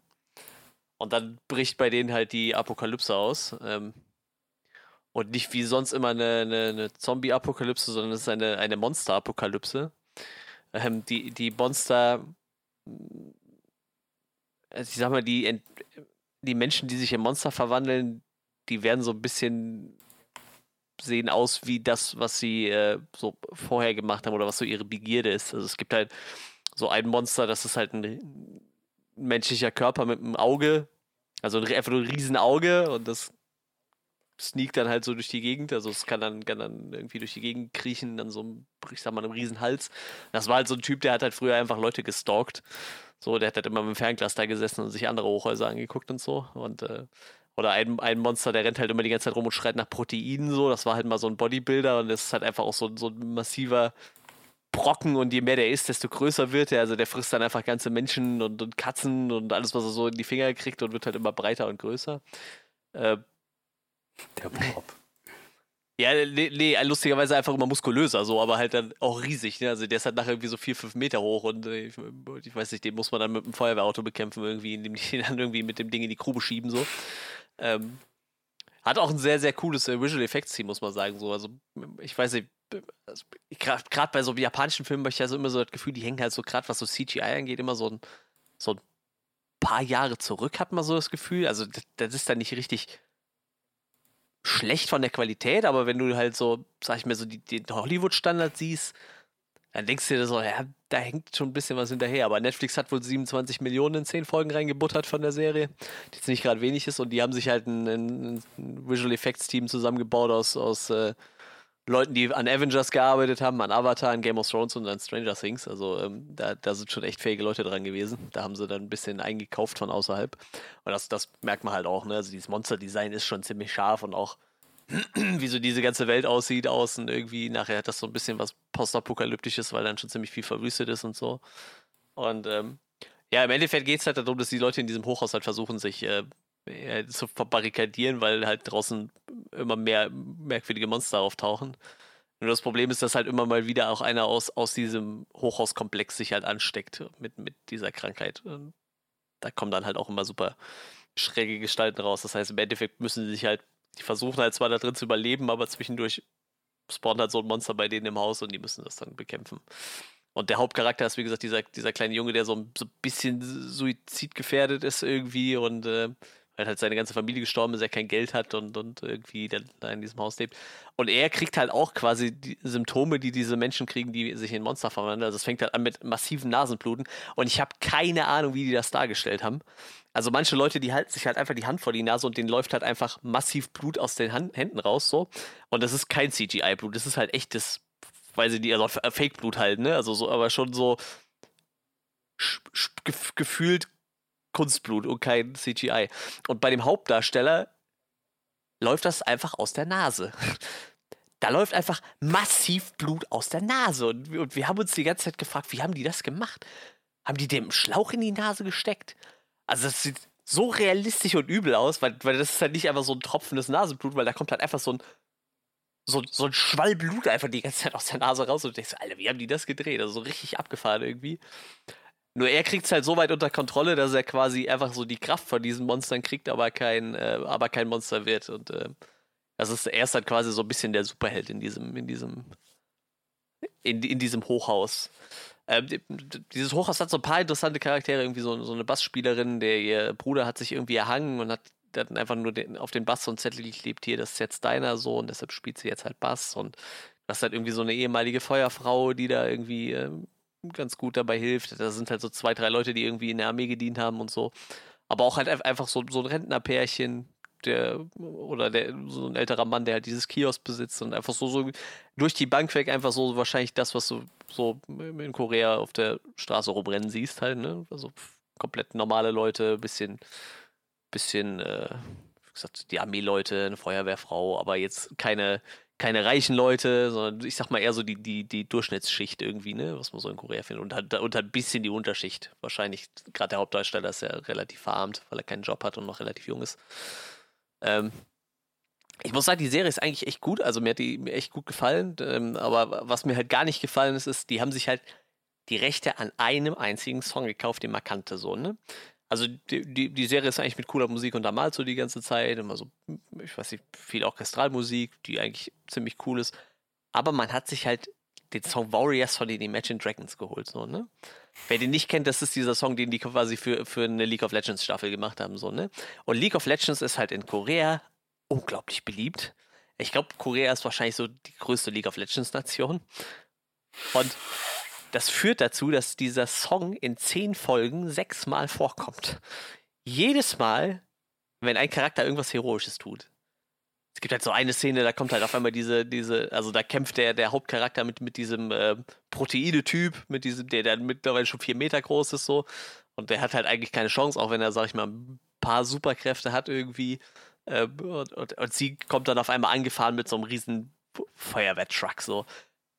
Und in dem Moment startet halt dann zum vierten Mal oder so Warriors von Imagine Dragons sind halt immer dieselbe, derselbe Ausschnitt so gefühlt. So, das sind dann immer so, ich weiß nicht, so vielleicht so eine Minute 20 oder so. Das ist halt immer dieselbe Stelle. Jedes Mal, wenn was Heroisches passiert.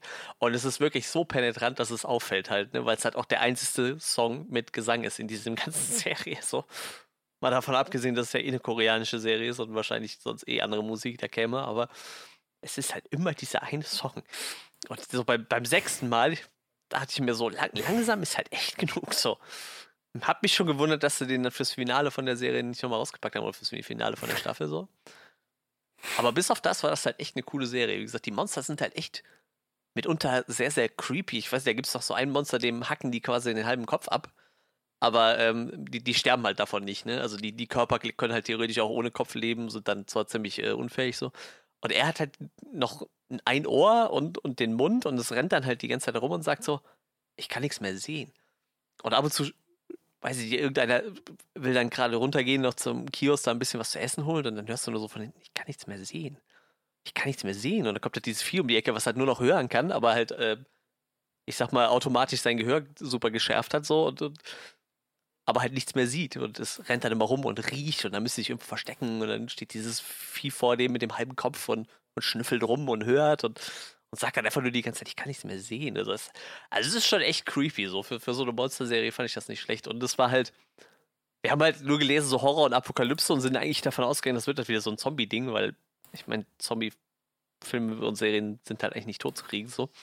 Aber mit diesem Twist, dass es halt irgendwie Monster sind, die halt da drauf rumrennen und dann halt jedes Monster auch irgendwie anders aussieht. Das macht es halt schon irgendwie ein bisschen einzigartig, muss ich sagen.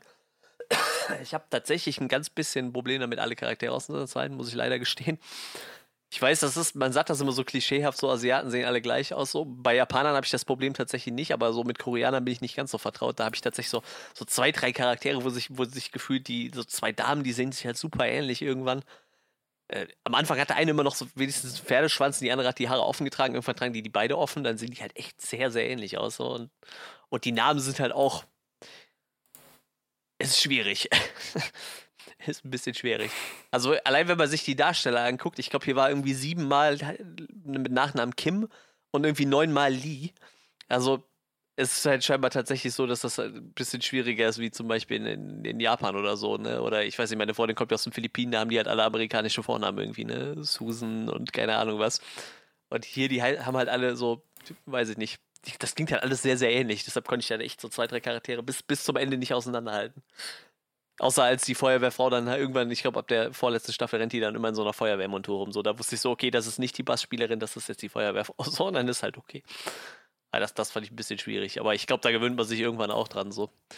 Ähm, aber ja, ich kann die Serie tatsächlich empfehlen. Wie gesagt, äh, Sweet Home läuft auf Netflix, ähm, ist von Netflix mitproduziert. Die haben ordentlich Budget reingebuttert. Beruht wohl auf einem Webtoon. Ich kenne den nicht. Also behaupte mal, es ist halt eine Art Manga, nur den man halt online lesen kann. Hat wohl 140 Chapter. Ähm, und die, die Serie ist auch nicht rum. Ich weiß nicht, ob die verlängert ist um noch eine Staffel, aber auf jeden Fall ähm, die, die, hat zwar kein offenes Ende, aber auf jeden Fall ein Ende, wo man sagt, da, da baut man wahrscheinlich noch weiter drauf auf. Und ja, wie gesagt, ich hatte eine gut, ganz gute Zeit mit den zehn Folgen. Die gucken sich ganz gut weg.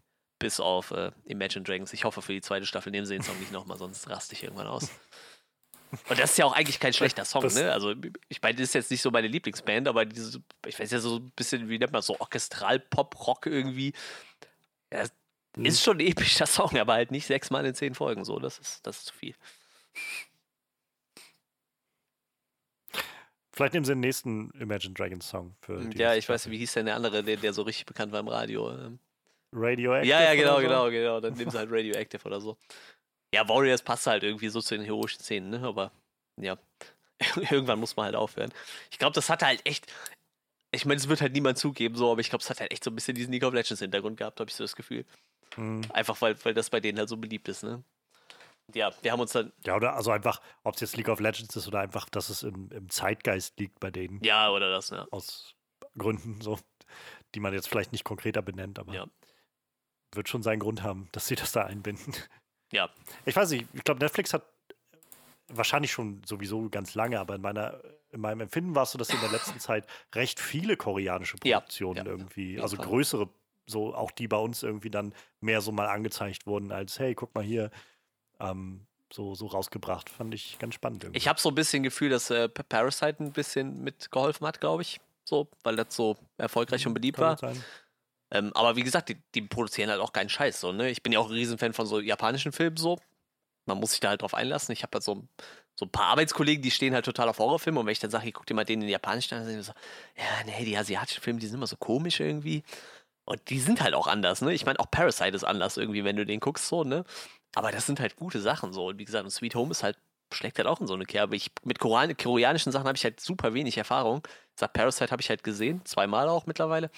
Aber ähm, sonst hätte ich dir da jetzt nicht viel nennen können. So, klar, ich habe auch äh, Snowpiercer gesehen, aber das ist ja kein koreanischer Film, ne? Das hat ja nur einen koreanischen Regisseur irgendwie. Ähm, aber wie gesagt, also ich werde da die Augen auf jeden Fall aufhalten. Und ich habe halt jetzt noch so zwei japanische Serien, im japanische Serien, glaube ich, im Auge so. Und als nächstes werde ich halt dieses äh, Alice in Borderlands gucken, heißt das, glaube ich. Hm. Ist auch relativ frisch noch so. Das hörte sich halt vom Plot halt auch ziemlich neu und abgefahren an. So. Deshalb, da habe ich halt auch Bock drauf. So. Also ich, ich, ich bin auf jeden Fall für, für so äh, Asian Cinema bin ich auf jeden Fall offen. Und wie gesagt, Sweet Home war halt echt ziemlich gut. So, reicht. Ja, so viel dann also zu Sweet Home. Ähm, ja, ich, ich denke, dann äh, sind wir auch schon bereit, äh, uns dem Hauptthema des Tages zu widmen. Richtig? Ja. Mir scheint so, ja. Äh, wir gehen jetzt dann mal über in unsere. Ist das eine Review? Oh, ja, so Classic Review würde ich sagen, ne? Class genau, unsere äh, Classic Review zu Alien.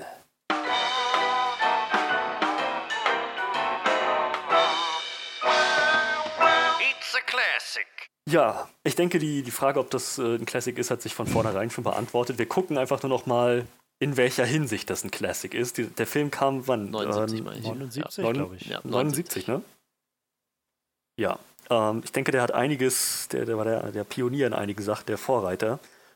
Und wir schauen mal, was diesen Film zu dem Produkt, zu dem Klassiker macht, der er tatsächlich ist.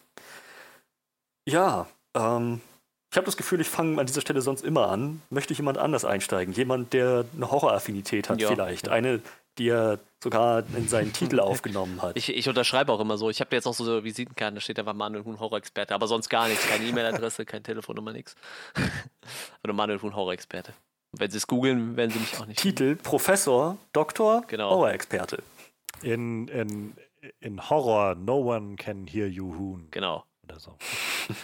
Ja, ich, ich hab. Ähm, Oh Gott, wie gerne würde ich gerade dieses, ich habe gerade dieses Alien-Poster vor mir auf und wie gerne hätte ich, dass statt Alien einfach so Huhn drüber stehen und würde. das ist einfach ein Hühnerei. ja, genau. Huhn. ja, ich, ich kann gar nicht sagen, wann ich den Film das erste Mal gesehen habe. So. Ähm, 15 Jahre her. 18 Jahre her, ich weiß es nicht. Also ist auf jeden Fall lange her. Hast du noch nicht mit drei geguckt oder so? Ja, 79 mit 88, äh, 88 geboren, ne? Vielleicht dann direkt. Also auf, auf der Wiege quasi noch. Nee, keine Ahnung. Also ja, mein, mein erster Horrorfilm, den habe ich, glaube ich, mit 7 oder 8 gesehen, mit Ausschnittweise. Das war irgendeiner von den, von den Freitag der 13., ne, von den äh, Nightmare on Elm Street Teilen so, aber halt irgendwie nur so eine Szene. Ähm, und ich weiß nicht. Äh, aber ja, ähm, wie gesagt, ich, ich denke mal so 15, 16, 17 Jahre wird es her sein, wie ich ihn das erste Mal gesehen habe. So, ne? Da war ich halt auch so 15, 16 um den Dreh, das, das wird schon so passen. Ähm, hab den danach immer mal wieder gesehen, wie gesagt, ist halt, ich meine, ob das ein Kultfilm ist oder, oder nicht, äh, die Frage stellt sich eigentlich nicht. Ich glaube, das hat die Zeit bewiesen, dass das ein Kultfilm ist so und äh, der, wenn man mal so rückblickend betrachtet, wie viele andere Filme der so geprägt hat. So, ich habe ja nur echt viele Filme, Horrorfilme gesehen, so. Und diese Atmosphäre, die der Film aufbaut, ich weiß nicht, gefühlt 20, 30 Filme hat man versucht, das so einzufangen. Ne? Manchmal gut, manchmal weniger gut irgendwie. Ähm, der Film ist, glaube ich, für, für viele Sachen so ein Wegbereiter gewesen, mal davon abgesehen, dass er Sigourney Weaver irgendwann, ich glaube, eigentlich hat sie der erste Film noch nicht gemacht, aber irgendwie so als erste so Actionheldin äh, irgendwie äh, groß gemacht hat. So. Der erste Film ist ja noch nicht so ein wirklicher Actionfilm, aber Also Durchbruch halt, Ja. ne? war das, glaube ich, ihr Durchbruch. Genau, und wie gesagt, war halt wirklich die erste, erste Frau, die quasi äh, so eine Hauptrolle in, in, in so einem Franchise gelandet hat, dann, ne? In so, einem- so einem nachher dann doch eher actionlastigen Franchise irgendwie. Und ähm, halt auch in sowas ein Vorreiter.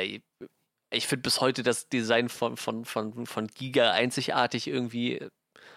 Wenn, wenn du irgendeinem sagst, wie stellst du dir ein Alien vor, ich glaube halt super viele Leute haben halt wirklich dieses Alien im Kopf irgendwie. Mal abgesehen von denen, die nur so kleine grüne Marsmännchen kennen, aber ich, ich glaube, dieses Design ist so einzigartig. Und ich habe mir jetzt auch beim Gucken von dem Film wieder gedacht, so, allein wenn du, wenn du nur die Mundpartie siehst, einfach wie viel Liebe da drin steckt und wie geil das halt auch so, so, so Bildtechnik irgendwie ist. Ich fand, fand ich total großartig. Und auch dieses ganze Design von, von dem Alien-Planeten und da, wo der, der Jockey drin sitzt in diesem Stuhl und so, ich finde das echt total großartig. Bis, wie gesagt, bis, bis heute irgendwie. Ich könnte jetzt keinen Sci-Fi-Fiction, äh, Sci-Fi, Sci-Fi-Fiction, genau, keinen Sci-Fi-Film nennen. keinen Sci-Fi-Film nennen, wo, wo, wo, wo ich dieses Design so prägend finde, irgendwie, wie bei, wie bei diesem Film halt. Und ja, also, ähm, gesagt, ich glaube, ob das ein Klassiker ist oder nicht, äh, braucht man nicht zu sagen, aber auf jeden Fall. Und wie gesagt, hat halt so viele Sachen irgendwie wie äh, losgetreten. Wie gesagt, diese beklemmende Atmosphäre in diesem Raumschiff. Gefühlt hat versucht, die schon hunderte Leute zu erreichen, so und die wenigsten sind auch nur ansatzweise reingekommen und äh, gesagt dann äh, Sigourney Weaver so als, als Powerfrau zu etablieren. Ähm, und ich weiß nicht. Ich muss sagen, ich fand es richtig geil, dass als ich mir irgendwie so den Film geguckt habe, so dachte so, man merkt vielleicht nicht so, so, ich sag, das Alien, das Raumschiff-Design, das ist alles sehr gut gealtert, aber es gibt so Sachen, da merkst du halt schon so, der Film spielt so in den 70ern, wenn ich, wenn ich mir so angucke, die sitzen halt am Essenstisch und die eine alte ist die ganze Zeit am Quarzen so und ich denke so, ja, das wird man heute nicht mehr so machen. Mal davon abgesehen, dass man wahrscheinlich auf dem Raumschiff auch nicht unbedingt rauchen sollte, so, aber die sitzen halt die ganze Zeit da und ist am Quarzen, so. So, ja, oh, komm, wir essen jetzt hier, wo der, wo der, ähm, wie heißt der Kerl, wo das Alien nachher aus, aus der Brust rausbricht. Der, der, der Charakter. Äh, Kane, war das Kane? Könnte Kane sein, ne? Kane, ja. äh, wie, wie er dann so wieder Fetisch in Anführungsstrichen so, so, boah, ich muss jetzt unbedingt was essen, bevor wir in den Kälteschlag gehen. Alles klar, getrunken ist so ein Bier und so. Und aller Fresse, die sitzt einfach nur so und raucht so eine Kämpfer da, der dann ist, Alter. Das, das ging nach den 70ern irgendwann auch nicht mehr, glaube ich. Großartig. Und manche Designelemente sind halt auch so, dass, als hättest du irgendwie so ein so 70er Jahre Auto ausgeschlachtet und die Sitze irgendwie so, so diese verranzten Ledersitze so ins Cockpit eingebaut. So. Finde ich total großartig. Ist mir früher nie aufgefallen, so aber mittlerweile ist das schon irgendwie sehr lustig. ja, ich habe aber auch jetzt beim Rewatch echt nochmal eine gute Zeit gehabt. So, der, der Film ist schon cool. Ich habe den gestern geguckt, wo es dunkel war, so. Dann zieht er noch ein bisschen besser, glaube ich, weil der ja doch eine sehr düstere Atmosphäre hat irgendwie. Wie gesagt, auch heute immer noch so 40 Jahre danach ein großartiger Film. Ich frage mich jetzt gerade, wann ist denn wann ist eigentlich die Bezeichnung Xenomorph aufgekommen? Ich glaube, in dem Film hießen die ja noch nicht so. Nee, da hatten also die noch gar keine Nee, Film wird Xenomorph, ja ich glaube, wird am Anfang des zweiten Teils wird es äh, erstmal Und ich glaube, so das könnte sein, dass dazwischen ja schon wahrscheinlich so 12 bis 15 Romane erschienen sind oder so, dass es da vielleicht auch schon aufgetaucht ist, weiß ich nicht. Ne? ich weiß nicht, sieben Jahre sind, glaube ich, zwischen Alien und Aliens. Aber ich ich weiß halt auch nicht, ob nach Alien und gerade in dem Mindset der End 70er, Anfang 80er jetzt schon gleich war, ja, da machen wir ein Franchise draus. So, ich kann ja gerade mal aus, aus Gag nebenbei ein bisschen gucken, was so kam. Ähm, ich kann ja sonst einfach mal anknüpfen. Ja. Also ich ja. kann sagen, dass ich Alien äh, zum ersten Mal gesehen habe am 6. März 2020. ähm. Dafür ist so ein, so ein äh, Filmtagebuch sehr praktisch. ähm, und ja, also es ist halt so ein Film, den äh, ist so ein bisschen wie The Shining, den ich halt auch erst vor ein oder zwei Jahren das erste Mal gesehen habe. Und das ist so ein Film, wo ich im Prinzip vieles davon schon kannte, bevor ich den Film überhaupt gesehen habe. Einfach weil das so ein Fundament hat in der Popkultur. Fast jede Szene davon findest du in irgendeiner Form nochmal irgendwo zitiert ja. oder irgendwo umgewandelt oder persifliert. Allein wenn du Simpsons guckst, wirst du wahrscheinlich die Hälfte des Films dir schon zusammenreimen können, weil einfach verschiedene Dinge immer und immer wieder irgendwo aufgegriffen werden. Ähm, und also das fand ich so ganz, ganz spannend beim Schauen und natürlich der Film hat natürlich auch einen wahnsinnigen Ruf. So dieses, also Alien ist halt äh, ein wahnsinniger, äh, da, damit gehen wahnsinnige er Erwartungen so mit einher, wenn man das hört. Ähm, so Sigourney Weavers erster großer Film, so das wusste ich dann irgendwie auch. Ähm, ich hatte noch auf dem Schirm damals, weiß ich jetzt, den guckt, ob John Hurt auch mitgespielt hatte irgendwie. Ähm, Ian Holm hatte ich gar nicht auf dem Schirm. Schirm. Auch jetzt ja, nicht mehr dann, dann beim Rewatch. Also so beim Rewatch war es so, ach ja, Ian Holm ist wieder da. Ist halt immer so krass, weil ich den, also Ian Holm habe ich ganz zuerst halt für mich als Bilbo ja, getroffen. Ja, richtig, das, das ist halt immer so krass, dass der auch noch so viel davor gemacht hat, auch so große Sachen. Und selbst da, also in dem Film jetzt in Alien, wirkt er ja auch schon, als ob er schon ein Stückchen älter ja. wäre. Und das war halt 21 Jahre vor, vor Herr der Ringe. Ähm, ja, für mich ist halt Alien, also gerade auch der Alien-Film, so Aliens ist ja so das, das James Cameron Bombast-Sequel dahinter, ähm, wo, glaube ich, die, die Geister, also es ist, glaube ich, so ein bisschen wie so diese ewige Frage nach, äh, weiß ich nicht, Kirk oder Picard oder so. Das sind so diese Nerd-Sachen, wie Star Trek oder Star Wars oder eben Alien oder Aliens. Und äh, ich glaube, es gibt sehr, sehr krasse Vertreter von beiden Seiten, die halt sagen, nein, Alien oder nein, Aliens ist der bessere von beiden. Ähm, und Aliens ist halt auf jeden Fall James Cameron mit unglaublich viel äh, Budget dahinter und so. Und umso spannender finde ich, also für mich ist Alien der erste Alien-Film. Ähm, neben Jaws, glaube ich, so der, der Film, wo du am besten merkst, dass sie, dass das Budget es eben nicht hergegeben hat, das Alien zum Beispiel ständig zu zeigen oder sonst was damit zu machen oder so. Ähm, und deswegen man gesagt hat, okay, wie können wir diesen Film trotzdem zum Laufen bringen? Und ähnlich wie bei Jaws ist es dann darauf hinausgelaufen, so viel einfach mit Atmosphäre zu arbeiten, so viel stehen zu lassen an Bildern und einfach wirken zu lassen, statt halt gleich am Anfang irgendwo das Ganze aus dem Hut zu zaubern. Und, da habe ich auch tatsächlich ähm, noch was Lustiges eben zu gelesen, das musste ich gerade mal einwerfen. Ähm, die, die haben halt ursprünglich wohl wesentlich mehr Szenen mit dem Alien gedreht und haben dann aber auch gemerkt, dass das halt das war halt, muss man sagen, ein relativ großer Schauspieler in einem Kostüm so und die haben halt gemerkt, wenn du den die ganze Zeit so im Full-Body-Shot zeigst, dass das halt auch stellenweise ja. einfach ein bisschen albern wirkt, so, ne? Und ähm, ja, es gibt halt auch so ein. Gibt's jetzt, finde ich, noch ja, im Film ja, so ein paar ja, ja, wo, wo die, äh, die, die zweite Szene, wo man das Alien sieht, wo, so, wo er so in dem äh, Lüftungsschacht sitzt und so die Hände nach vorne stellt. Das ist mir nie aufgefallen, dass das irgendwie total merkwürdig aussieht mit diesen Händen so. Du hast halt so dieses Gesicht und denkst so, ah geil, ich, wenn ich stehe auf die Kofferraum und so, und dann kommen so diese Hände raus so, und dann denkst du, Alter, das, das sieht jetzt echt super schräg aus. Ja, und dann hat man sich halt dafür entschieden, auf, äh, auf Jaws beruhend, dass man halt äh, diesen Weg geht mit, man zeigt es halt so wenig wie möglich, einfach weil das auch äh, es, ja, wie gesagt, das funktioniert das halt. Ne? Viel Effekt. Ja. ja. Wenn man es richtig macht, ist das halt, ja, dann, dann, kannst du damit halt so viel Spannung daraus ziehen. Und das fand ich halt auch. Also ich war erstaunt bei Alien, ähm, also ich meine, der Film und einfach das Konzept des, des Aliens, des Xenomorphs, wenn man es dann jetzt vom zweiten Teil nimmt, ähm, ist halt einfach schon sehr, sehr Buddy-Horror so und, und das also, finde ich schon sehr ähm, so in Anführungszeichen furchteinflößend, wie das dargestellt ist. Das ist halt einfach diese Vorstellung, wie dann irgendwie was sich in dich reinzwingt und dann aus dir herausbricht und dich so da zerschellt irgendwie liegen lässt und so. Und das, das, ist schon krass genug. Aber ich war halt erstaunt dann, als ich den Film letztendlich gesehen habe, wie wenig man dann doch tatsächlich sieht. Ja. Also es gibt ja. halt Momente, wo das herausbricht, aber der Großteil des Films ist eben eher, dass du das Dunkle siehst. Und die Frage, ist es jetzt gerade da oder nicht? Wo ist es jetzt? Und auf der Suche und jetzt ist es doch die Katze gewesen oder so. Und das funktioniert halt sehr, sehr gut. Also ich bin, äh, ich war letztes Jahr, als ich ihn das erste Mal gesehen habe, ähm, war ich halt sehr, sehr beeindruckt doch davon, wie gut der Film auch noch funktioniert. Die Spannung ist halt sehr, sehr gut und, und so.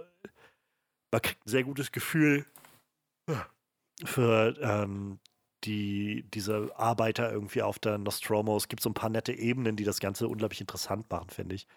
Ähm, und ja, also es ist jetzt, wie gesagt, ich habe den Film letztes Jahr am 6. März das erste Mal gesehen und jetzt, als ich ihn heute geguckt habe, bevor wir jetzt angefangen haben aufzunehmen, ähm, es war quasi das dritte Mal jetzt, dass ich den gesehen habe. Also ich habe den innerhalb von einem Jahr jetzt quasi dreimal gesehen.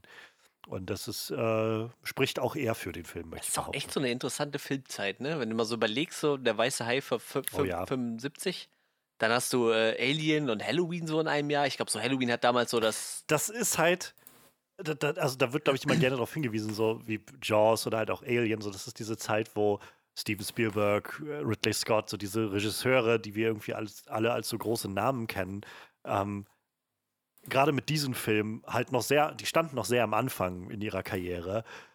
Und du merkst einfach, dass sie unglaublich viele K äh, Ideen und, und, kreativen Output hatten, aber eben nicht das Budget hatten, ja. was sie später ja, ja. mal haben würden. Und deshalb dazu gezwungen waren, unglaublich kreativ zu werden mit den Dingen, um das zum, zum so Make it work.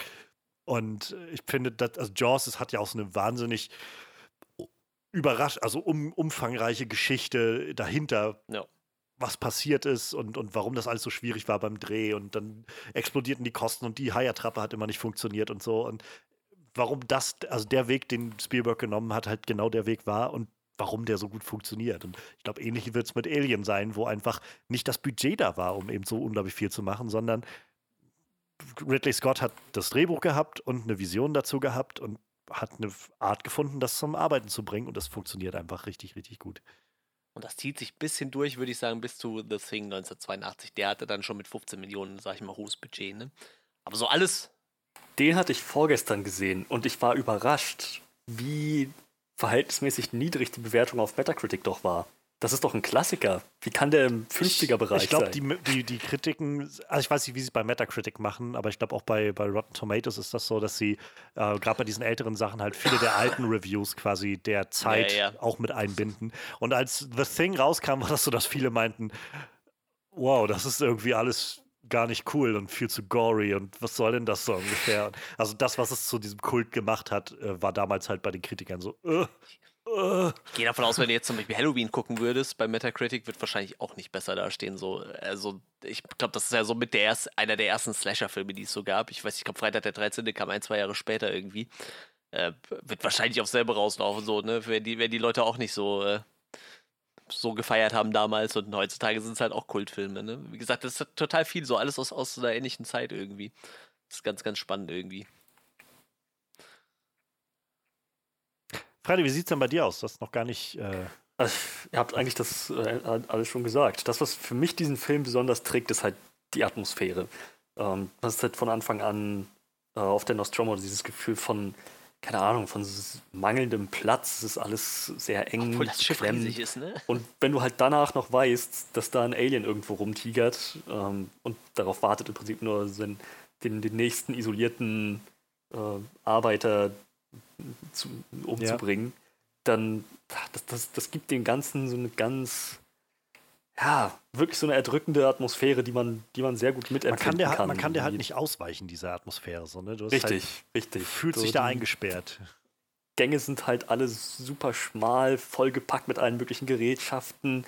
So, die, die Crew hat gerade nur so viel Platz, dass sie sich da halbwegs durchbewegen können. Es ist dunkel, es ist alles voll mit Maschinen. Und naja, das Vieh kann halt überall lauern. Und selbst in den Szenen, wo es scheinbar ein bisschen lockerer zugeht, hast du trotzdem immer noch das Gefühl, äh, dass, dass das immer noch so ein Damoklesschwert über denen schwebt, sodass die, die Bedrohung immer noch da ist und dass diese Heiterkeit nicht mehr nicht von langer Dauer ist. Ähm, ja, das, das, ist, also das, das ist das, was für mich diesen Film wirklich trägt.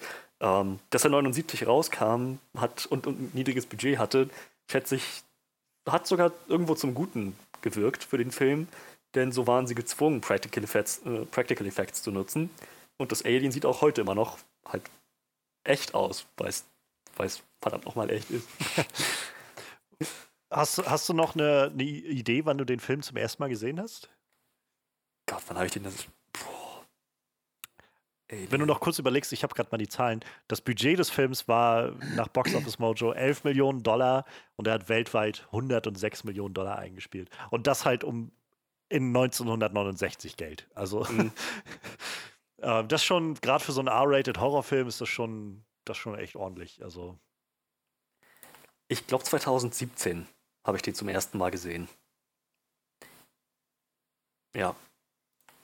Und ich glaube, ich glaube, es war 2017. Und dann habe ich ja auch alle nacheinander geschaut. Alien 2, 3.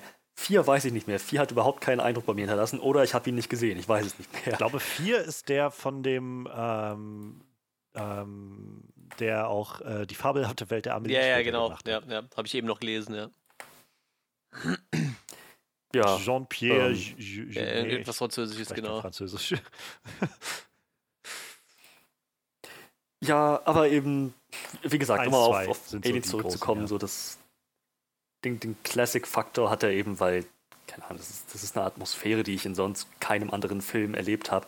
Selbst in Aliens nicht. Aliens hat wieder mehr so diesen, wie du schon meintest, diesen Blockbuster-Touch, während Alien einfach so ein, wie so ein Kammerspiel ist mhm. auf, dieser, auf diesem, diesem Schiff. Du hast halt die ganze Zeit auch das Gefühl, dieses Schiff ist winzig, ne? Aber dieses Schiff ist ja eigentlich riesengroß. So.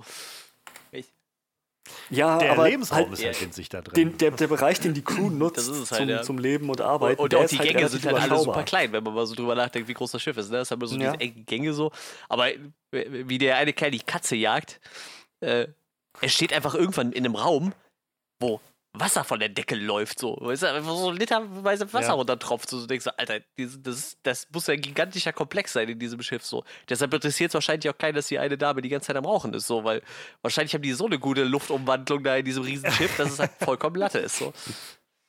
Ich, ich muss sagen, äh, das sind so ein paar Aspekte, die du gerade angesprochen hast, die ich so faszinierend daran finde. Also zum einen, ein so ein Aspekt, ähm, ich mag diese Vorstellung von vergangener Zukunft im Prinzip. Also wie man sich ja, halt genau. vor 20, 30 Jahren die Zukunft vorgestellt hat. Und ich, dieser Touch davon, so ich würde jetzt nicht so weit gehen, also keine Ahnung, Cyberpunk in meiner Vorstellung ist halt diese Idee von diesen ganzen so Dampfmaschinen ja, ja. und sowas, alles das weiterzuentwickeln. Und das hat es jetzt nicht. Steampunk. Äh, ja, Steampunk, genau, meine ich halt. Ähm, aber da, das ist halt so der, der nächste Schritt im Sinne von, man, man hat das weitergedacht, aber man hat halt nicht die Ideen gehabt, auf die, also ich sitze hier und habe hier zwei flache Bildschirme vor mir. Ja, ja. An, und, und in der Zeit ist halt alles irgendwie, es ist zwar alles Computer und so, aber das sind das alte Röhrenfernseher und alles noch so, oder Röhrenbildschirme und alles irgendwie noch mit so ganz einfachen Einsen und Nullen und so. Und ich finde, das hat so einen interessanten Charme, den das ausmacht. Ähm, ich, ich finde das immer ganz faszinierend, das zu sehen. Das wirkt so sehr authentisch. Also viel, ähm, weiß ich, ich gucke jetzt gerade, ich mache gerade so einen kleinen äh, MCU-Rewatch äh, und äh, es ist sehr, sehr spaßig. Aber man merkt halt so, heutzutage ist es halt normal, dass so ständig macht irgendwer dann irgend so ein, so ein Hologramm-Interface Ja, auf ja. und kann dann damit irgendwas steuern oder so. Also da ist jetzt im, in Marvel-Filmen, aber auch so generell in Sci-Fi-Filmen. Und das, also damals ist halt niemand auf die Idee gekommen, dass man sowas macht, sondern da ist halt das so dieses, hast diese alten Bildschirme und dann musst du irgendwie was eingeben oder du sprichst mit der Anlage und dann gibt die sie so langsam die Buchstaben aus oder so. Das finde ich super irgendwie. Es hat so ganz, ganz eigenen Charme. Ähm, Das galt halt als Hightech und so hat man sich Ja, die Zukunft vorgestellt. genau das so ist dieses. So, und wenn die telefonieren müssten mit, mit der Erde, dann würden sie wahrscheinlich noch ein Telefon von der Wand nehmen oder sowas. So, und, so Ja. mit Schnur dran oder so. Und also de, de, diese, diese großen Schritte denken, aber die kleinen Schritte, die wir tatsächlich gemacht haben, die sind niemandem in den Sinn gekommen. Das finde ich super, super Das ist spannend. halt, äh, Ähm, wenn, wenn die, so, so langsam kommen wir halt echt auch in eine Zeit, wo viele Filme von früher, in- die spielen in der heutigen Zeit, so, ne? Ich kann mich Ja, ja. daran erinnern, ich weiß nicht, wa- 2016, glaube ich, äh, wo ähm, quasi zurück in die Zukunft dann gespielt hätte, der zweite Teil, wo die in der Zukunft sind. Den haben wir, da haben wir die Trilogie halt im Kino geguckt, so. Und wenn die, ich glaube, 2015. ja, oder war das. 2015, genau. äh, Wenn du dir so anguckst, wie die sich dann die Zukunft vorgestellt haben in den 80ern, so, das ist halt der absolute Hammer. Und äh, ich weiß nicht, hatte ich das eben vor dem Podcast gesagt oder im Podcast? Auf, ich glaube, vor dem Pod nee, am Anfang vor dem Podcast hatte ich es gesagt. So, Mad Max spielt halt in 2021, ne? Mhm. Blade Runner, der Original Blade Runner spielt 2019. Ja, genau, genau, so, so Sachen halt, ne? Halt schon, obwohl ich sagen muss, Blade Runner war, glaube ich, schon technisch ein Stück voraus so. Also das war schon wieder irgendwie anders, habe ich so das Gefühl. Ja, Im, Ver im Vergleich zu Alien jetzt so, ne? Alien ist halt echt so, so Ja, 70, 70er aber ich Jahre mein- in die Zukunft porträtiert irgendwie so. Und ich Ja, glaube, klar. äh, Blade Runner hat da dann schon so ein paar Sachen. Aber auch Ridley Scott. Ja, ja, klar, Also ja. einfach der Ridley Scott halt sechs Jahre Genau. später oder so.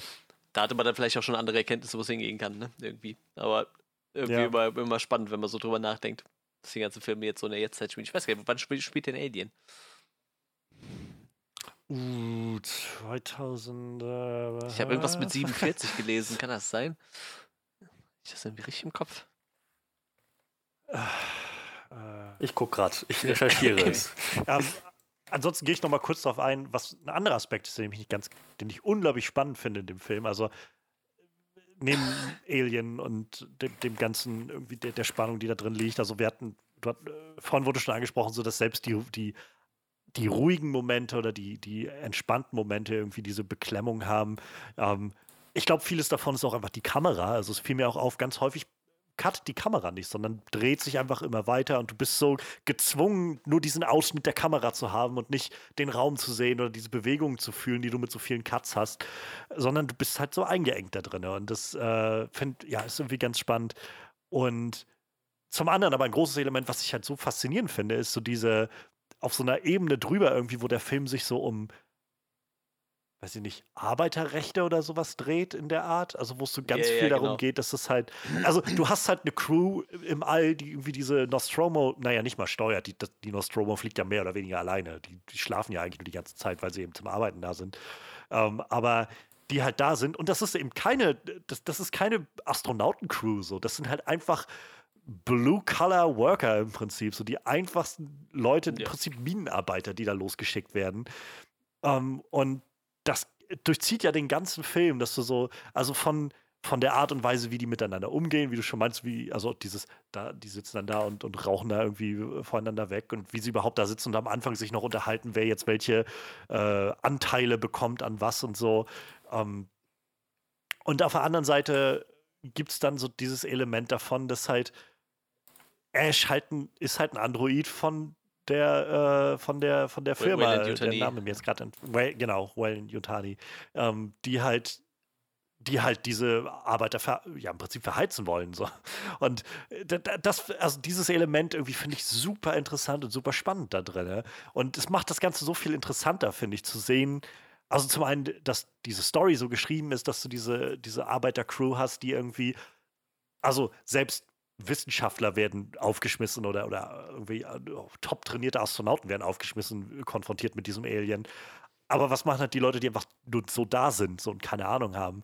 Ähm, und in, in dem Rahmen funktioniert dann eben auch so der Moment, wenn zum Beispiel Kane, also wenn, wenn sie dieses, die, äh, dieses alte Raumschiff erkunden und Kane dann da unten und, umher stolpert und dann sich irgendwie das Ei näher anguckt und so. Das funktioniert halt in dem Film, weil du halt auch das Gefühl hast von, ja, das sind halt keine ausgebildeten, das sind einfach nur einfache Arbeiter, die da da sind und die jetzt von oben gerade, die wurden aufgeweckt, obwohl sie dachten, sie kommen nach Hause und jetzt heißt es, ja, da ist ein, irgendein Ruf, geht mal da runter und untersucht das gefälligst. Und dann sind, ja gut, dann muss ich das jetzt wohl machen. Scheiße so. Und das, das hat eine andere Dimension, als wenn ich an Alien Covenant denke, wo du irgendwie eine Gruppe von ausgebildeten Wissenschaftlern hast, die irgendwie im All sind und die dann irgendwie sagen, oh, das sieht aber interessant aus, dieses, dieses Wesen, was da irgendwie drin ist. Ich gucke es mir mal mit näher an mit meinem Gesicht. So, das, ich weiß nicht, da, ich, ich frage mich manchmal so ein bisschen, warum, weiß ich nicht, warum Ridley Scott das so ein bisschen verloren gegangen ist oder so. Ähm, jedenfalls in Alien funktioniert das einfach großartig für mich. Also ich mag diese, diese Atmosphäre und diese Stimmung, die zwischen den Crewmitgliedern ist, äh, sehr, sehr gerne. Und ja, ich meine, gibt es, also dass, dass Alan Ripley nochmal so, also so viel relevanter werden würde im Jahr 2019 als, als if we break quarantine, we die. So, diese Idee, von, also dass sie diejenige ist, die sagt, ihr kommt hier nicht rein. Ähm, ich, ich, weiß, was euer Problem ist, aber ich kann euch trotzdem nicht reinlassen. Wenn wir die Quarantäne durchbrechen, dann sterben wir alle. So. Ja, das stimmt. Das hat irgendwie äh, sehr viel Bewandtnis in dem letzten Jahr gehabt. Und äh, also das ist halt auch so, wo ich das Gefühl habe, es ist so schlau geschrieben. So, sie also sie, sie, es ist jemand, der so weit mitdenkt, die das anbringt und sie gibt ja auch nicht klein bei. Sie wird einfach bloß übergangen ja, von Ash. Richtig. Was auch, ach, ich liebe diesen Moment. Also ich meine, ich wusste letztendlich auch sowas. Ich, den Moment kannte ich jetzt schon, wo man so Ashs Gesicht also Kopf sieht, der da abgetrennt ist und dann so, dass diese Milch aus seinem Mund fließt und dann redet er so ein bisschen. Also mir war klar, dass Ash ein Android ist, aber trotzdem hat der Twist super für mich funktioniert und es macht dann so viel mehr Sinn, wenn du halt den Film siehst unter dem, also im Nachhinein nach dem Twist so diesen, diesen Kontext hast von Ash, der von Anfang an genau wusste, warum die da sind und die nur versucht hat, irgendwie wieder zu pushen, dass sie dann weiter irgendwie an das Alien rangehen und das irgendwie möglichst bald auf das Schiff bringen oder so. Und äh, ja, also funktioniert einfach auf so vielen Ebenen großartig. Ja, du, du merkst halt ähm, so, also ich wusste ja jetzt nur den Twist auch schon, aber wenn du so drauf achtest, du merkst halt schon, irgendwas stimmt mit dem Typ halt die ganze Zeit nicht, so den, den ganzen Film, der ist halt irgendwie schon die ganze Zeit total schräg, so. Aber es ist halt immer so auf der Grenze, dass ja, genau. du so dir vorstellen könntest, ja, vielleicht ist es halt einfach so ein bisschen so ein bisschen naiver, ähm, vielleicht auch größenwahnsinniger, äh, größenwahnsinniger Ja, ja, genau, genau, genau. Der, genau. Halt, der hat so ein bisschen zu sehr diese Faszination an dem, an dem Unbekannten irgendwie da genießt. Aber dann den Twist zu haben von, nö, das ist einfach nur ein Apparat der, der, äh, der Firma, die euch da hingeschickt hat, die nur auf, auf, Nummer sicher gehen will, dass sie, dass sie auch auf jeden Fall euren Job macht. Ähm, beziehungsweise einen Job macht, von dem ihr noch nicht mehr wisst, dass ihr ihn machen sollt. So, das macht halt so viel perfider irgendwie und so viel ja ah, durchschneidender. Unheimlicher vor allem ja. auch, denn nachdem sie ihn ja wieder aufwecken, seinen abgetrennten Kopf, das ist, das ist einer der krassesten Dialoge im ganzen ja. Film, finde ich. Wo so richtig. 1979 hatte man also schon die Vorstellung, zumindest hatte Ridley Scott schon die Vorstellung von künstlicher Intelligenz, die einfach völlig ungebunden ist an mickrige menschliche Moralvorstellungen. Ja. Für ihn ist dieses Wesen eine Faszination und rein und pur und einfach pure Macht. So, das ist, das ist richtig, richtig beängstigend, wenn man sich das so an, anhört, was er, da, was er da so von sich gibt. Ja, total.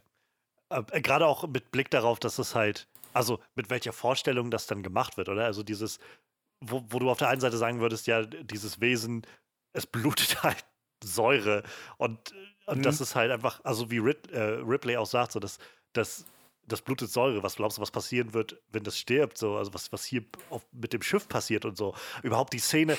Es ist so geiles Storytelling, verdammt nochmal. Zu sehen, dass sie halt, dass diese Säure runtertropft und dann siehst du, wie sie so Etage für Etage durch das Schiff gehen und du siehst, wie das immer weiter tropft. So, das ist so effektvolles Storytelling, ja. um klarzumachen, wie, äh, wie krass das Zeug ist. Ähm, aber äh, ja, du, du hast irgendwie Ripley, die irgendwie von Anfang an sagt, so, das, das ist eine Maschine des Todes irgendwie. Und auf der anderen Seite dann so jemand wie Ash, der dann sagt, ja, nee, das ist das perfekte, äh, ultimative Lebewesen sozusagen auf der allen Ebenen. Perfekte Survivor. So, okay. Ja, und dafür ist dann aber, äh, ich denke mal, wir machen keine Kategorisierung zwischen was gut und schlecht funktioniert. Ne? Wir machen einfach so alles querbeet. Ähm, ja. da, dafür finde ich dann aber das Ende von dem Alien wieder so Panne irgendwie, weil es ist ja dann auch auf diesem Rettungsschiff, aber es schläft. Also es liegt ja einfach quasi da so und so. Das ist der perfekte Jäger. Es weiß, da ist noch eine, eine da, ne? Ich meine, er hat sie ja gesehen, ne? Und die Katze ist ja nur auch noch da, mit der hat er sich ja dann davor beschäftigt, irgendwie mit, mit diesem Katzenkäfig. Und dann legt er sich halt da rein und pennt. Und ich dann so, das ist nicht der perfekte Jäger, glaube ich. Ich, äh, das, das, wenn du es gerade ansprichst, so, ich finde das Ende ein bisschen seltsam. Ja. Also, die, das fühlt sich für mich an, als wäre das irgendwie so ein Reshoot gewesen, weil ihnen das ursprüngliche Ende nicht gefallen hat oder so.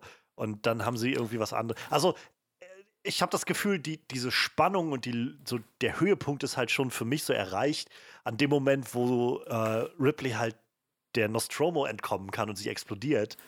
Und dann fühlt sich das so an, wie so nochmal zehn rangetackerte Minuten an, irgendwie für mich, so ein bisschen. Ja.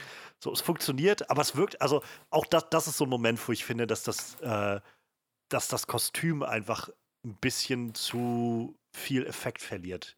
Wenn du es halt siehst, wie er dann da irgendwie so liegt irgendwie und so, so, seltsam sich dann aufrichtet und so. Das, und auch da dann ist so der Schluss, und das sind auch einfach die Jahre dann der Effekte, aber wie das dann so draußen dann da an, der, an dem Raumschiff hängt und dann so anfängt zu klettern, wo du halt auch siehst, das ist einfach ein Typ ja, in einem ja, Kostüm das gerade. So. Halt, ja. Das halt, das sind die Momente, wo ich dann so merke, ja, hier, hier geht es halt dann ein bisschen verloren, so ein bisschen Atmosphäre Da gibt es auch ein, eine Aber Szene, ich glaube, das ist so das dritte Mal, wo man das Alien sieht, da sieht es halt aus, als würde es über, über ein Rollbrett schieben, so, ne? Also, du, du, du, das ist auch nur so ein relativ kurzer Shot, aber das Alien bewegt sich nicht so, als würde es gerade laufen, sondern als würde es so schweben so über den Boden, so, wo du halt so merkst, so wahrscheinlich ja. stand der Typ halt irgendwie auf dem Rollbrett und die haben den halt so ein Stück den Gang entlang geschoben, so. Ich meine, das sind halt so Kleinigkeiten. Ja, es ist so ein ne, bisschen, ja, na klar, so, und wie gesagt, es ist ja nur auch schon alt und wie gesagt, das Budget war jetzt auch nicht, also überhaupt für 11 Millionen Dollar so ein Sci-Fi-Ding aufzubauen, was so, ja, ja. so, so rund wirkt, so, dass du halt wirklich dich wirklich immersiv mitziehen lässt in diese, auf die Nostromo, das ist halt schon beeindruckend genug. Ähm, ich finde immer noch der Moment super creepy, wenn halt der, der Chestburster passiert yeah, yeah. quasi und, und das rausbricht und alle stehen da. Und ich glaube, ich meine mich vage zu erinnern, dass der äh, so die, die Anekdote irgendwie oder die, die Urban Legend, weiß ich nicht, wie man es nennen soll, darüber ist halt, dass äh, Ridley Scott, glaube ich, den Blut, Beteiligten ja. nicht genau. gesagt hat, was passiert und, und halt einige der Leute, die halt schreien, einfach wirklich so, weil das, damit hat sie nicht gerechnet. Um, ähm, und das ist super creepy und super effektvoll. Und dann gibt es danach diesen Moment, wo irgendwie, dann sieht man halt diesen kleinen Kopf, der sich da so, so, dreht und bewegt. Und dann auf einmal siehst du so einen Moment, wo das einfach so über den Tisch ja, ja, genau. oder sowas. Und das ist auch so ein Moment, den finde ich, der sieht einfach nur noch lächerlich aus. Irgendwie. Es sieht halt aus, als ob das weiß ich nicht, ein Alien on a Stick, so, wie auf, als ob das auf so einen, so einen Stock gesteckt wurde, so pfiuh, über den Tisch. Gerade wie es sich von links nach rechts gedreht hat. Ja, so, so weiß ich nicht, ich, da muss ich mal dran denken, es gibt in, äh, in Otto der Außerfriesische gibt es so einen Moment, wo er ähm, irgendwie seine Freundin besucht, die ist irgendwie Ki Kindergartenlehrerin oder sowas und dann geht sie kurz raus und lässt Otto allein und dann spielt er irgendwie mit den Kindern und da haben, da haben die so eine ausgestopfte Wieselpuppe und dann sagt er irgendwie, ja, habt ihr auch euer Wieselflink? Und dann hält er dem Wiesel sein Wieselflink, was ein Feuerzeug ist quasi so, unter den Hintern und dann flitzt das einfach so, so vom Tisch und so ungefähr sieht das aus, so, pfiuh, und dann, dann war's das. Ich muss so. auch voll lachen, ich hatte gar nicht mehr auf dem Schirm, dass das Vieh halt silberne Zähne hat, so. Hatte ich überhaupt nicht mehr auf dem Schirm, so, echt, wie so das erste Mal, und ich so, das, das, hat doch silberne Zähne. Das ist ja total schräg, das ist mir nie aufgefallen. So. Und das, das äh, setzt sich ja. Ja, das setzt sich ja auch nachher fort. So. Das ist übrigens meine Lieblingsszene mit dem Alien, ist so die, die, die erste, wo er den ersten Dude killt. Ich weiß nicht, ob das der Mechaniker ist, der die Katze sucht, auf jeden Fall. Mm, Brad, wenn, wenn, du ja. so das Gesicht siehst, wie es so die Lippen verzieht und dann so dieser Mund rauskommt. Und da siehst du dann auch wieder diese silbernen Zähne. Und das ist mir halt echt nie äh, aufgefallen, so, dass das silberne Zähne hat. So. Und wie es ihn dann quasi ausspießt und wegzieht. So. Das ist halt echt so meine Lieblingsszene.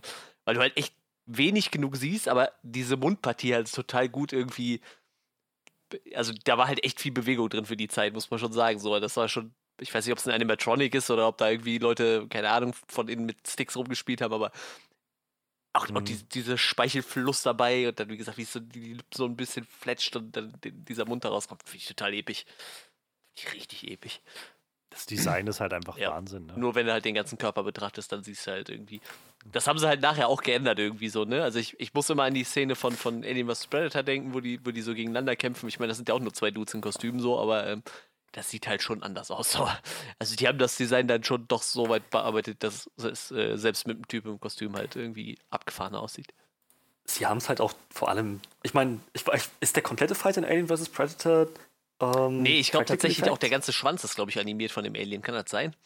Aber es sind auf jeden Fall viele Practical Effects drin. Ich glaube zum Beispiel die. V ja, viele, genau. ja, aber halt nicht alle. Und das, das macht, glaube ich, schon einen nennenswerten Unterschied aus. Das, das Alien, ähm, ich glaube, also selbst von den Practical Effects her, selbst, selbst da haben sie sicherlich Fortschritte gemacht und das Design ein bisschen geändert.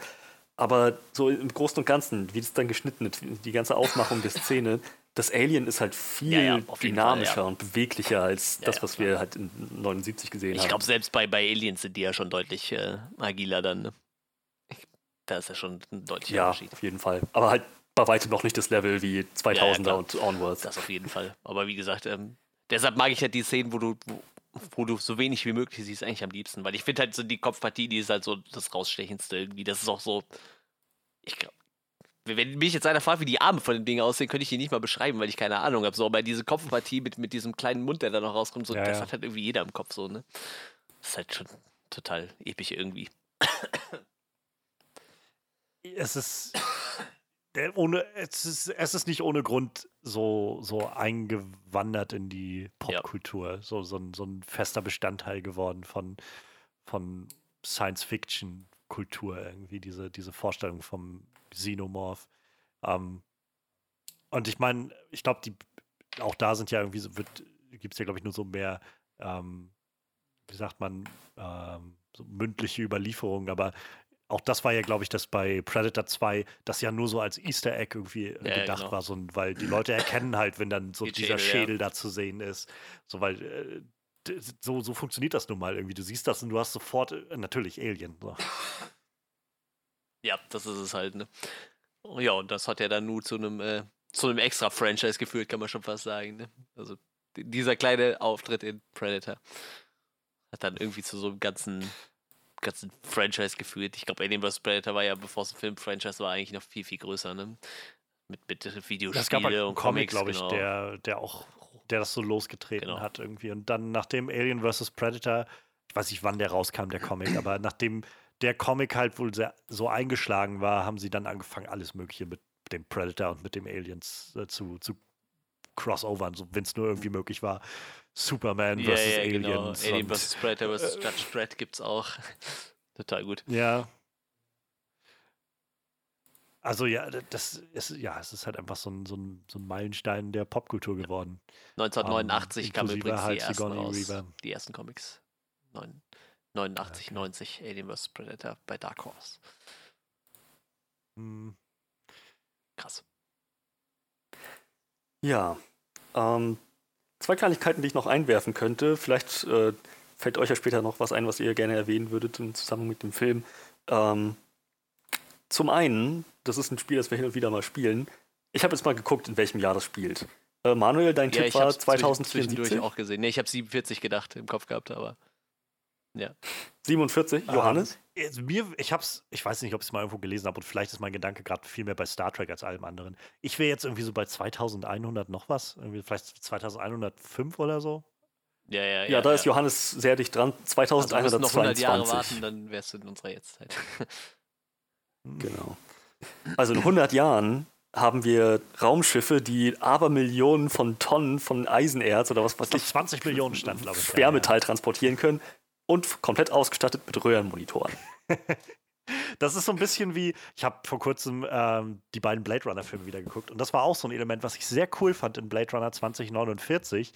Das spielt ja dann quasi, also in dem Universum gab es ja dann in den 20, 20, 2020, 21 oder so gab es ja diesen fetten Blackout, nachdem irgendwie also wo einfach auf der ganzen Welt der Strom weg war und danach alle Datenbanken weg waren und so. Und seitdem sind die halt wieder umgestiegen, in großen Teilen so auf, so mit, mit Papier zu arbeiten. Du hast einfach so diese riesigen Schränke voll mit irgendwelchen alten Akten und so. Das fand ich irgendwie, war so eine ganz, weiß ich nicht, hat so dieses futuristische und gleichzeitig irgendwie sowas Altbackenes, was es so übereinander bringt. Und das, was finde ich immer ganz reizend. Also. So, jetzt habe ich äh, gerade noch kurz was recherchiert um. Ähm. äh, zu den Comic-Crossovers, einfach wo wir es eben hatten. Äh, das erste, was es gab, war Witchblade, Alien, Darkness und Predator. Also Witchblade kenne ich noch, Darkness sagt mir gar nichts. Also die waren zusammen in einem. Dann gab es Alien vs. Predator vs. The Terminator. Dann gab es Superman and Batman vs. Alien and Predator. Und dann Predator vs. Judge Dredd vs. Aliens. Und das war gerade aktuell, wie ich in äh, England war, also wie wir in London im Urlaub waren. Und äh, da waren wir in so einem, wie heißt diese fette Comic-Kette? Comic Planet? Forbidden Planet? Äh, Forbidden Planet, ja, glaube ich. Ne? Ja, irgendwie so. Ich glaube Forbidden Planet. Ich stand davor, als ich in London Ja, war. ja. Und dann dachte ich aber, ich habe gerade sowieso kein Geld, ich gehe nicht. Ja, mehr. das ist auch besser so. Also, Vor allem äh, außerhalb von Deutschland gibt es ja keine, oder ich weiß nicht, vielleicht gibt es das in manchen Ländern noch, aber gibt es halt zum Beispiel keine Preisbindung, so keine Buchpreisbindung. Und du gehst halt einfach da rein und dann stehen da einfach so 50 Comics für so ein, Eu äh, so ein, ein Pfund. Und auch so Paperbacks für zwei Pfund. Und du stehst dann da und denkst so, ach nö, mach das so einen Scheiß nicht. So viel Platz habe ich in meinem Handgepäck nicht. Also, das ist schon echt übel. Also, ja, aber Forbidden Planet in London kann ich auf jeden Fall empfehlen. Das ist ein zweistöckiger Comicladen, das ist schon richtig geil. Auf jeden Fall, da war der gerade neu, der Predator vs. Judge vs. Alien. Deshalb konnte ich mich da noch relativ gut dran erinnern. Ja, aber ähm, also so ein paar Crossovers gab es irgendwie mit diesen Franchises. Sehr, sehr lustig. Batman vs. Predator. Ja, das gab es auf jeden Fall auch noch. Und ich ja. glaube, davon gab es irgendwie Oh drei oder ja, vier. das hatte doch. Mr. Sunday Movies Davon kenne ich es auch bloß. Aber das war so dieses, uh, mo uh, most times we talk about uh, crap movies, but this time we talk about the greatest comic ever written. Ist aber auch geil, dass sich äh, das Alien und, und der, oder Aliens heißt es äh, und, und Predators zusammenschließen müssen gegen Superman und Batman so. Weil das heißt halt echt Superman und Batman versus Alien und Predator so. So als sind das so zwei Teams, die gegeneinander kämpfen. Das ist Tag Team. super geil. Äh, In, in, ich kann mir, ich meine, die sich werden sicher, sicherlich was ausgedacht haben, aber jetzt, oft, wenn ich das so höre, kann ich mir nicht vorstellen, wie das ein fairer Kampf ist. Ich meine, ich glaube, selbst Batman würde mit sowohl Alien als auch Predator fertig werden, die beide vernichten. Und Superman Ja, noch ja. dazu, das macht er doch. Das Ich glaube, deshalb heißt es wahrscheinlich auch schon mal Aliens, damit du davon ausgehen kannst, dass es halt nicht nur ein Alien ist, so, sondern wenigstens mal eine ganze Horde oder eine Queen vielleicht. Aber Ah, okay. Das, das Cover ist halt auch geil. Du hast halt so Batman, der sieht irgendwie ein bisschen aus, als wäre er besessen. Also vielleicht wurde er auch gefacehackt oder so. Und dann hast du halt so zwei Predators, die Batman abführen. Das ist halt irgendwie schon total schräg. Wie so ein Gefangenentransport. Ich glaube, das ist ein Comic, den würde ich tatsächlich lesen. Einfach weil ich glaube, das ist ziemlich schräg von der Story her. Oh Mann. Was es nicht alles gibt. Tja. Äh, und noch eine Kleinigkeit, äh, wo wir, wo wir vorhin äh, thematisiert hatten, dass äh, das ist ja eigentlich ein ziemlich cleveres Plot-Element ist in Alien. Das sind keine ausgebildeten Astronauten, sondern überwiegend einfach Bergarbeiter, Minenarbeiter, äh, überhaupt, was auch immer man das dann später nennt in der Zukunft. Es sind, es sind, es sind Arbeiter, Industriearbeiter, ähm, die, es- die es einfach nicht besser wissen, im Gegensatz zu ausgebildeten Fachastronauten in äh, Alien Covenant, die es eigentlich besser wissen müssten. Und auf dieser Note hätte ich gerne mal gefragt, habt ihr Another Life gesehen? Netflix-Serie? Klingelt nichts bei mir.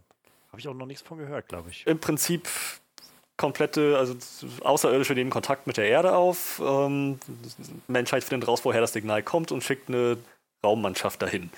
Äh, unterwegs finden die aus irgendeinem Grund drei bewohnbare Planeten. ähm, und das sind alles ausgebildete Astronauten, die alle ein rigoroses Training hinter sich bringen mussten. Und die können einfach vor Ass keine Quarantäne einhalten. Die fassen alles an, die tragen keine Schutzkleidung, die bringen alles ins Raumschiff mit. Das, das, das sind solche Deppen, wo du dich fragst, wie haben die jemals das Training bestanden? Und dann, Und dann fällt das einem ein, wirklich, das, das ab, ab einem gewissen Punkt, ich meine, ihr glaubt, in Alien Covenant war es schlimm. In der Serie, das, das reißt einen raus irgendwann. Richtig, richtig es raus. spielt bestimmt einfach in dem Universum, wo das die Fortsetzung von Donald Trumps Space Force ist oder so. Ja, das ja, ja, das trifft ganz gut. ähm, ja. Also, keine Ahnung, ich, ich, ich meine, ich, ich glaube, ich hatte ja, ja, nee, als ich Alien Covenant gesehen habe, habe ich die anderen Alien-Filme ja noch gar nicht gesehen gehabt. Ähm, so, ich, ich fand es halt damals einfach schon irgendwie echt, echt irritierend.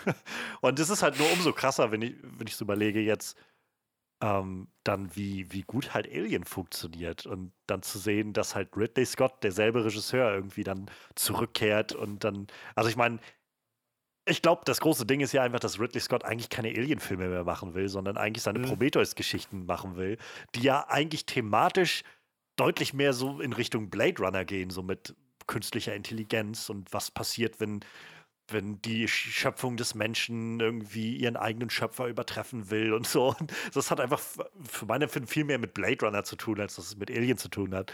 Ähm, aber dann so Alien Covenant zu sehen, wo sie dann ja auch irgendwie fett Alien reinschreiben und er dann irgendwie so diese Origin davon erzählt. Dann, dann jetzt zu sehen, was, wann das irgendwie angefangen hat. Und die Vorstellung, dass irgendwie diese Alien Covenant, wie auch immer, Prometheus-Reihe, dass die irgendwann wieder zu der Nostromo führen soll, erschließt sich mir auch noch nicht so ganz irgendwie. ob das jetzt, weiß ich nicht, ob das jetzt der richtige Weg Ja, war. die.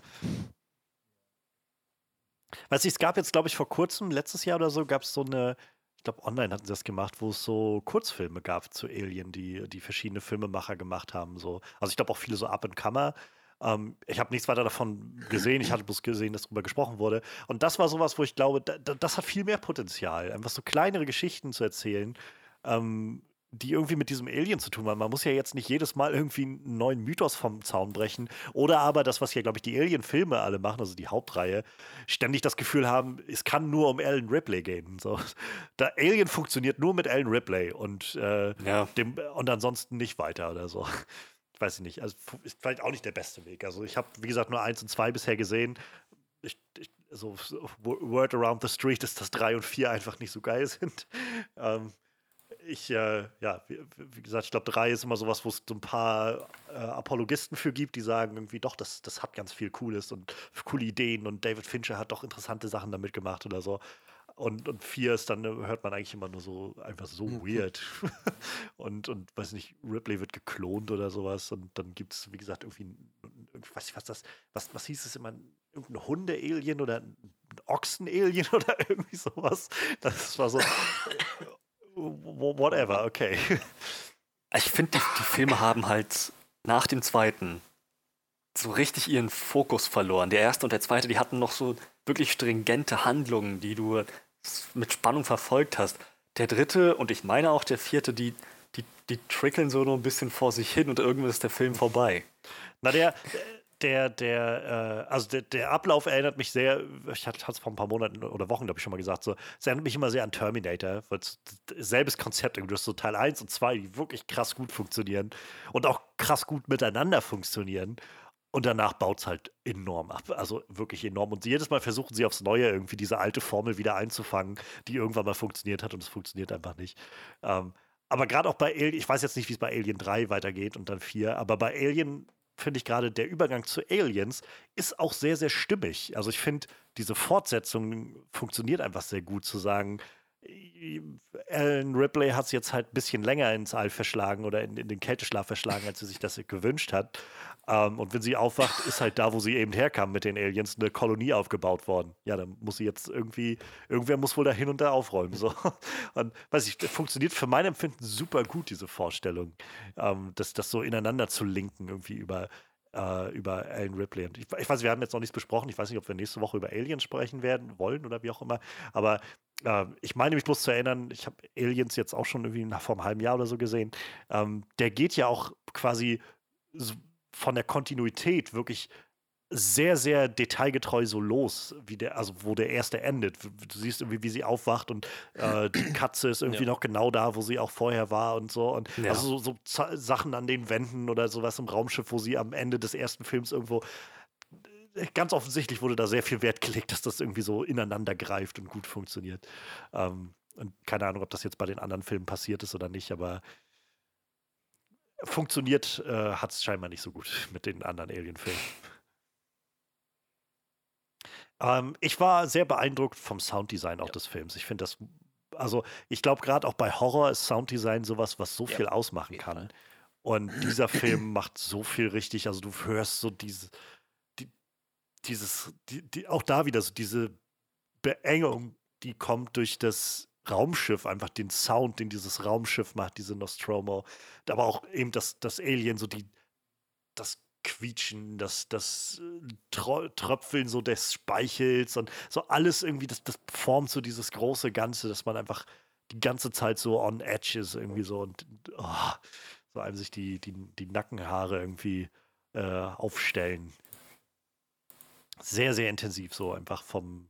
Also, ich muss, wir haben es jetzt schon so oft gesagt, aber es fällt mir einfach immer wieder auf, so dass äh, ein auf so vielen, gerade auch diesen, diesen technischen Ebenen, hochwertigen Film mit so einem Budget zu machen, ist schon echt beeindruckend. Also, dass das so gut funktioniert, so mit solchen Konzepten. F- einfach, einfach krass. Ja, das stimmt schon. Ja, absolut. Ich glaube, der Soundtrack ist auch sehr ja, ja, auf jeden sparsam. Fall. Es sind viel so diese, diese, so ein bisschen Clusterklänge und sowas. Und dann hörst du irgendwie, weiß nicht, was ist dann immer so, so, so ein Streicher irgendwie so sehr. Das sind nicht mal Töne, es sind einfach mehr so Geräusche, die dann irgendwie gemacht werden oder sowas. Aber ja, es ist so ganz viel so Atmosphäre aufbauen und so. Mhm. Ähm, auch so eine Sache, also, keine Ahnung, da, da denke ich dann auch immer gleich an so diese Alien und, äh, und äh, hier The Thing ist halt so der nächste, wo ich halt das Gefühl habe, dieser Soundtrack, der Film geht los und das wird dünn, dünn, dünn, dünn, dünn. Und irgendwie bleibt es bei diesem Ton und sofort baut die Spannung sich immer weiter auf. Das ist so ein, Jesus, was so Soundtrack, Score irgendwie ausmachen kann. Wahnsinn. Oh ja. Um, auf, da, da, da, in dem Zusammenhang The Thing von 82, genau dasselbe. Das hat halt so einen, so einen pulsierenden äh, Synthy-Rhythmus, mehr oder weniger, der halt letzten Endes mehr oder weniger das, das Thema wird von diesem Alien. Und damit beginnt der Film und damit endet Mhm. er auch, obwohl das Ding vermeintlich äh, besiegt ist. Ich, wollt- Why don't we just sit here for a while? See what ich hätte jetzt fast gesagt, Ja. bestimmt ist der Soundtrack von John Carpenter bei The Thing. Aber tatsächlich ist er von Ennio Morricone. Zur Abwechslung hat er seinen Soundtrack da mal nicht selber geschrieben. Ja, also ich meine, wir sind gerade bei Alien, aber wenn wir jetzt gerade schon bei The Thing sind, ist eins der besten Enden überhaupt. Ja. finde ich. Dieses ambivalente Ende ist der absolute Überwahnsinn. Ich muss auch sagen, The Thing, Und ich liebe es, da reinzutauchen, also die verschiedenen Theorien, wer jetzt das Thing ist, ob wer von beiden es ist, ob es überhaupt noch da ist und so diese Sachen. Das finde ich einfach so genial. und ich muss auch sagen, ich finde, bei The Thing hat es halt auch funktioniert, einfach fast 30 Jahre danach noch ein Sequel zu machen, so ist ich, oder ein Prequel eigentlich. Ich muss tatsächlich sagen, dass ich den auch echt gerne mag. Der ist zwar nicht so gut wie der erste, aber der funktioniert halt irg- irgendwie immer noch sehr gut.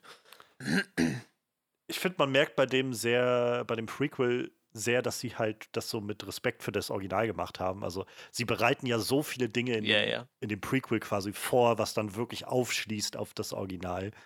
Ähm, oder das andere Remake, wie je nachdem, wie man es jetzt nennen Ja. will. Ähm, aber das, das, es ist ziemlich gut. Es ist halt einfach diese, die Nummer mit den Effekten, ne, wo man merkt, so dass sie. Also die Erklärung auch, ich, also die, die Story dahinter ist ja, dass sie dieses Prequel äh, gemacht haben zu The Thing ähm, mit Mary Elizabeth Winstead auch in der Hauptrolle und sie hatten dafür so eine Firma engagiert, die halt richtig krasse Practical Effects gemacht hat, wie halt bei dem Mhm. alten Film. Richtig eklig und irgendwie mit verschiedenen Aliens und irgendwie Gesichter, die ja. ineinander verschmelzen und so. Und so richtig, richtig. Naja, man wollte eben an dem Original irgendwie anknüpfen. Und dann haben sie irgendwie das scheinbar als so in so einer Presse, nee, nicht Presse, aber so eine, so eine Testvorführung irgendwie für die, die äh, Produzentenbosse oder sowas, irgendwie äh, Studiobosse gemacht. Und die meinten, nee, das ist schlimm. Das, das können wir nicht machen. Also einige Sachen davon, also äh, ne, in einem anderen Winkel würde das auch gar nicht gut aussehen oder sowas. Und dann haben sie irgendwann gesagt, okay, wir, wir hiren, also engagieren jetzt einfach noch eine CGI-Firma und die wird einfach jedes bisschen Effekt, was wir haben, mit einem CGI-Effekt überlegen, über, also dass, dass es besser aussieht. Und ja, es sieht Nee, halt besser aus. Also absolut nicht. Ähm, aber, und das war ein Trick, den, den ich halt damals gelesen habe, als ich mir den Film angeguckt habe, kurz davor, ähm, man kann seinen Bildschirm einfach auf schwarz-weiß stellen. Also ich habe meinen mein, äh, mein Computerbildschirm einfach auf schwarz-weiß gestellt und den Film dann halt in schwarz-weiß gesehen. Und das kaschiert tatsächlich so ein bisschen viel von diesen schlechten CGI-Momenten. Und es hat halt, also es hat gut funktioniert für mich. So, ich habe, also der Film ist halt jetzt nicht so großartig wie The Thing, aber äh, es funktioniert sehr gut. Also ich hatte jetzt auch irgendwie eine gute Zeit mit dem Prequel. Definitiv. Ich habe sie beide einen nach dem anderen gesehen vor zwei, drei Tagen. Auch erst das Prequel und dann den anderen, oder? Erst das Prequel und dann den alten. Passt. Ja, großartig. Der ist auch, bei Kritikern ist der, der, der, äh, das Prequel auch nicht so gut angekommen, aber ich muss sagen, gerade so, wenn man den relativ zeitnah mit dem, mit dem, mit dem alten dann guckt, dann passt das eigentlich ganz gut. Gibt's, ge- musste man mal so, so, eine, äh, so ein Ranking aufstellen von so guten äh, Sequels oder Prequels, wie auch immer, die lange auseinander liegen. Also so die The Thing, The Thing, auch interessant, dass die beide einfach The Thing heißen. ähm, ich finde, äh, für mich auch immer noch ein tolles Double-Feature ist äh, The Shining und Doctor Sleep. Ich, also finde es großartig, die beiden Filme so, fügen sich so toll ineinander. Ähm, großartig. Ich habe mir gerade mal die, die das äh, Practical Effects Studio angeguckt. Die haben unter anderem, um den Bogen wieder zu spannen, auch äh, Alien 3 gemacht, unter anderem. Und Alien Resurrection, also die Practical Effects dafür. Die hm. ja, ich, ich habe hab Alien 3 auch nicht auf dem Schirm. Ich habe die zwar alle in so einer Box gekauft, aber Alien 3 und 4 hätte ich gerade nicht auf dem Schirm. Aber ich gehe jetzt einfach mal davon aus, dass die Practical Effects wahrscheinlich auch nicht das Problem gewesen sein werden. Tja.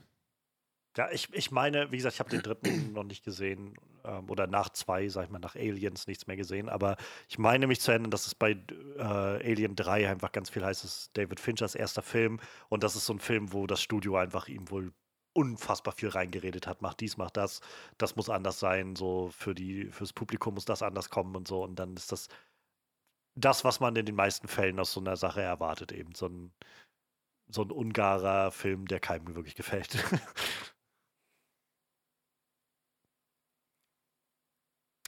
naja. Ich bin gerade überlegen, äh, hatte ich irgendwas, ach, was wollte ich glaube ich noch sagen. Ja, wenn ihr noch was zu sagen habt, dann äh, tut das gerne. Also wie gesagt, mein, mein, mein größte, äh, so die größte Sache, die mich einfach rausreißt, ist tatsächlich noch das Ende des Films. Also rausreißen im Sinne von, Ne? Das ist jetzt auch nicht schlimm, aber es ist so, es fühlt sich einfach so seltsam angetackert an. Ähm, aber irgendwas war noch, was ich sagen wollte. Vielleicht habe ich es auch schon gesagt. Jetzt fällt es mir gerade jedenfalls nicht ein. Ich musste. Ach so, äh, kleine Sache, die, die ich vorhin noch sagen wollte. Äh, Im, Im Zusammenhang mit der Crew zum Beispiel, ähm, also davon ab, dass ich den Cast auch einfach sehr, sehr spannend finde. Ähm, finde so Harry Dean Stanton ist auch so jemand. Harry Dean Stanton und John, John Hurt sind beides so Menschen, die, die in diesem 1979-Film spielen und ich sehe die und denke so, die sind doch da schon irgendwie, weiß ich nicht, 60 oder so, so wie die aussehen oder 70. Ne, 70 nicht, aber die sehen auch schon sehr alt aus, finde ich. Und äh, beide ja irgendwie, glaube ich, erst, also in den letzten zehn Jahren oder so gestorben, fünf Jahren. Ich glaube, Harry Dean Stanton ist gar nicht so lange tot. Ja. Ähm, ist der gestorben. Und ich, John Hurt ist, glaube ich, auch noch nicht lange tot, war auch irgendwie äh, vor ein, zwei Jahren erst. Ähm, Ian Holb auch. Also, äh, keine Ahnung. Aber was ich halt spannend fand, war der, der, ähm, ich weiß nicht, ob man ihn Captain nennt, aber Dallas, der da der ja, Anführer ja. ist im Prinzip von denen, der Chef.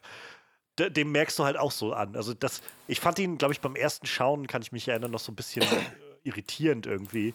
Und je mehr aber ich auch verstehe irgendwie, wie diese Crew funktioniert und was das für Leute sind, umso mehr macht das Sinn, dass das so ein Typ ist, der sagt, ich habe keine Ahnung, was hier vor sich geht, ich weiß nicht, was ich tun soll, ich will hier einfach nur weg. So, weil er irgendwie, weiß ich nicht, äh, auch wenn er sich dann da in die, äh, in den Luftabzug irgendwie begibt, weil er irgendwie das Gefühl hat, ja, ich muss das jetzt machen, irgendwie als, als Chef hier von allen. Ähm, aber als ob ich jetzt ja. eine Ahnung habe, was ich hier tue gerade. So. Und das spürt man dem, finde ich, sehr an. Also in dieser Performance merkt man sehr stark dieses, äh, dieses Element ähm, von, von so, ich, ich habe auch keine Ahnung, was ich hier tue. So. Ach so, und genau, das wollte ich jetzt sagen, wo wir nämlich vorhin waren bei äh, Ash und wie creepy Ash ist, wie absolut freaky und creepy der Moment ist, wenn, also die Tatsache, dass er anfängt, Alan Ripley mit einem Zeitschriftenmagazin ja, zu, umzubringen. Mhm. So, das ist so so, so wie, wie sagt man, visceral, irgendwie es sieht so ganz eklig gewalttätig aus, das mit anzusehen. Ja, das war schon echt eine schräge Szene, ja. Und dann wehrt er ja quasi mit der anderen Hand noch einen ab, so, ne? Also man merkt da erst, glaube ich, dass irgendwas ja. mit dem Kerl nicht stimmt, dass er ein bisschen zu stark ist. Ich weiß nicht, wie sehr Androiden damals schon ein Thema waren, aber ich meine, spätestens als sie den Kopf abhauen, kriegt man es ja dann mit, aber das, das war schon echt eine geile Szene. Ich, ich musste voll lachen. Das ich hatte das mit der Katze gar nicht mehr auf dem Schirm. Aber ich, ich äh, habe so eine Kickstarter-Kampagne verfolgt von so, von so einem Raumschiffspiel. Also da geht es halt im, im, Endeffekt auch darum, dass du, äh, du hast halt eine Crew und musst halt quasi der Alien-Invasion irgendwie entkommen. Also das ist halt so einfach das Ziel, zu, zu, zur Rettungskapsel zu kommen und wegzufliegen. So, ne? Das kannst du halt im Team machen oder du kannst den anderen halt auch immer ein Bein stellen und jeder hat dann so seine Rolle auf, auf dem Schiff. Und äh, man muss halt viel zusammenarbeiten eigentlich. Und das Lustige ist, die hatten halt irgendwann während ihrer Kickstarter-Kampagne, äh, gab es so als Bonus für, für Leute, die über Kickstarter gekauft hatten, so eine, so eine Space Cat. Das war so eine Katze in einem Weltraumanzug. Eine, eine, ähm, auf, auf der Illustration war es halt auch eine, eine rot-weiß gestreifte Katze so. Und ich dachte, das ist echt voll lustig, so mit der Katze im Weltraum. Und dann habe ich diesen Film gestern wieder gesehen und dann kam diese Katze und ich dachte so, daher kam das. Es gab diese Space Cat. Warum auch immer diese verdammte Katze mhm. auf dem mhm. Raumschiff ist, das weiß ich bis heute nicht, aber ja, das stimmt. Bei Alien gab es eine Katze auf dem Raumschiff. Naja, ich schätze mal, die, die gehört da irgendwie zum, zum, zum Ambiente. Zum Inventar, ja. Und im zweiten Teil haben sie es auch sehr, sehr schön gemacht, nachdem Ripley ja so viel, so, so viel Blut und Schweiß gelassen hat, um diese Katze lebend von dem Schiff runterzukriegen. Noch in der, ihrer eigenen Kapsel, ähm, Sleeping Pod dann am Anfang des zweiten Films zu sagen, dass Ripley sich dann dazu aufrafft, wieder auf Mission zu gehen, aber dann sagt Jones, du bleibst ja. hier. Ach ja.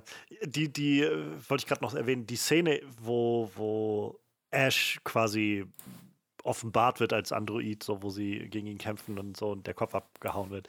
Das war vorhin der, der Moment, wo ich irgendwie das erste Mal kurz, irgendwie hatte ich die Maus bewegt und sah dann so die Zeitanzeige und hat so festgestellt, es sind schon eineinhalb Stunden vor dem Film rum. Meine ja. Güte, also das, dieses, in dem Pacing kriegt man das gar nicht so mit. Was besonders herausragendes finde ich, weil der Film am Anfang ja äh, gar nicht mal in einem hohen Tempo voranschreitet oder so, aber die Intensität ist einfach da zu sehen, wie diese äh, wie diese Crew auf diesem Planeten landet und das alles untersucht und so. Ripley ist ja die ersten 20, 30 Minuten gar nicht wirklich Nö. die Hauptfigur oder so. Sie ist einfach mal so am, am Rande irgendwie zu sehen und dann diejenige, die sagt, ihr kommt jetzt hier nicht rein. Ähm, aber es ist halt, es kommt halt nie, also schon, schon gar nicht sowas wie ein Langeweile auf oder so. Und äh, es zieht sich auch nicht oder sowas. Es ist einfach so, das fließt so flüssig ineinander über durch diese Spannung und, und Atmosphäre da drin. Ähm, ja. ja. ich war auch überrascht, also dass es ein, ein Zwei-Stunden-Film ist. So. Das ist schon krass irgendwie. Ja. So drüber nachdenkt. Ich muss auch sagen, jetzt wo wir gerade so drüber reden, so viel, ich habe gerade echt Bock, vielleicht mache ich mir gleich noch Aliens an. ich, nee, ich muss morgen um 6 Uhr arbeiten. Der Zug ist für heute abgefahren. Das Raumschiff ist explodiert ja. für heute. Ich bin durch. Habt ihr noch was? Ich glaube, ja, ich bin auch erstmal äh, selig soweit dann würde ich sagen, belassen wir es auf dieser Note. Alien definitiv ein Klassiker, Vorreiter, Pionier in vielen Hinsichten. Horrorfilm durch und durch. Und ja, ich, äh, ich denke, äh, dieses Franchise äh, wird. Also, ich bin mir sicher, dass es noch ein bisschen was zu bieten hat. Ähm, ich hoffe, dass es auch entsprechend ausgeschöpft wird. Ich denke, da sind wir uns auch einig. Mal gucken, was diese Alien-Serie ja. bringt, die jetzt äh, ja. in Arbeit ist. Ja. Gut, dann schön, dass ihr äh, zugeschaltet habt, schön, dass ihr zugehört habt. Äh, lasst uns gerne wissen, was ihr darüber denkt, über Alien, über Aliens, über Alien vs. Predator, über Practical Effects, über Jurassic World, was auch immer, alles, was, alles, was ihr so an Gedanken Alien habt. Alien vs. Predator vs. Jurassic World versus Practical Ja, genau, Effects. genau, das, das wäre mal eine Nische. ähm, lasst es uns gerne wissen, schreibt es in die Kommentare. Ihr findet uns auf allen möglichen Plattformen, Soundcloud, ähm, Homepage, Facebook, Twitter, ähm, findet Manuel auf Instagram. Äh, ihr findet alle Links dazu in der Beschreibung des Tracks. Und ich würde sagen, dann hören wir uns beim nächsten Mal hoffentlich wieder. Bis dann, bleibt gesund. Ciao, ciao.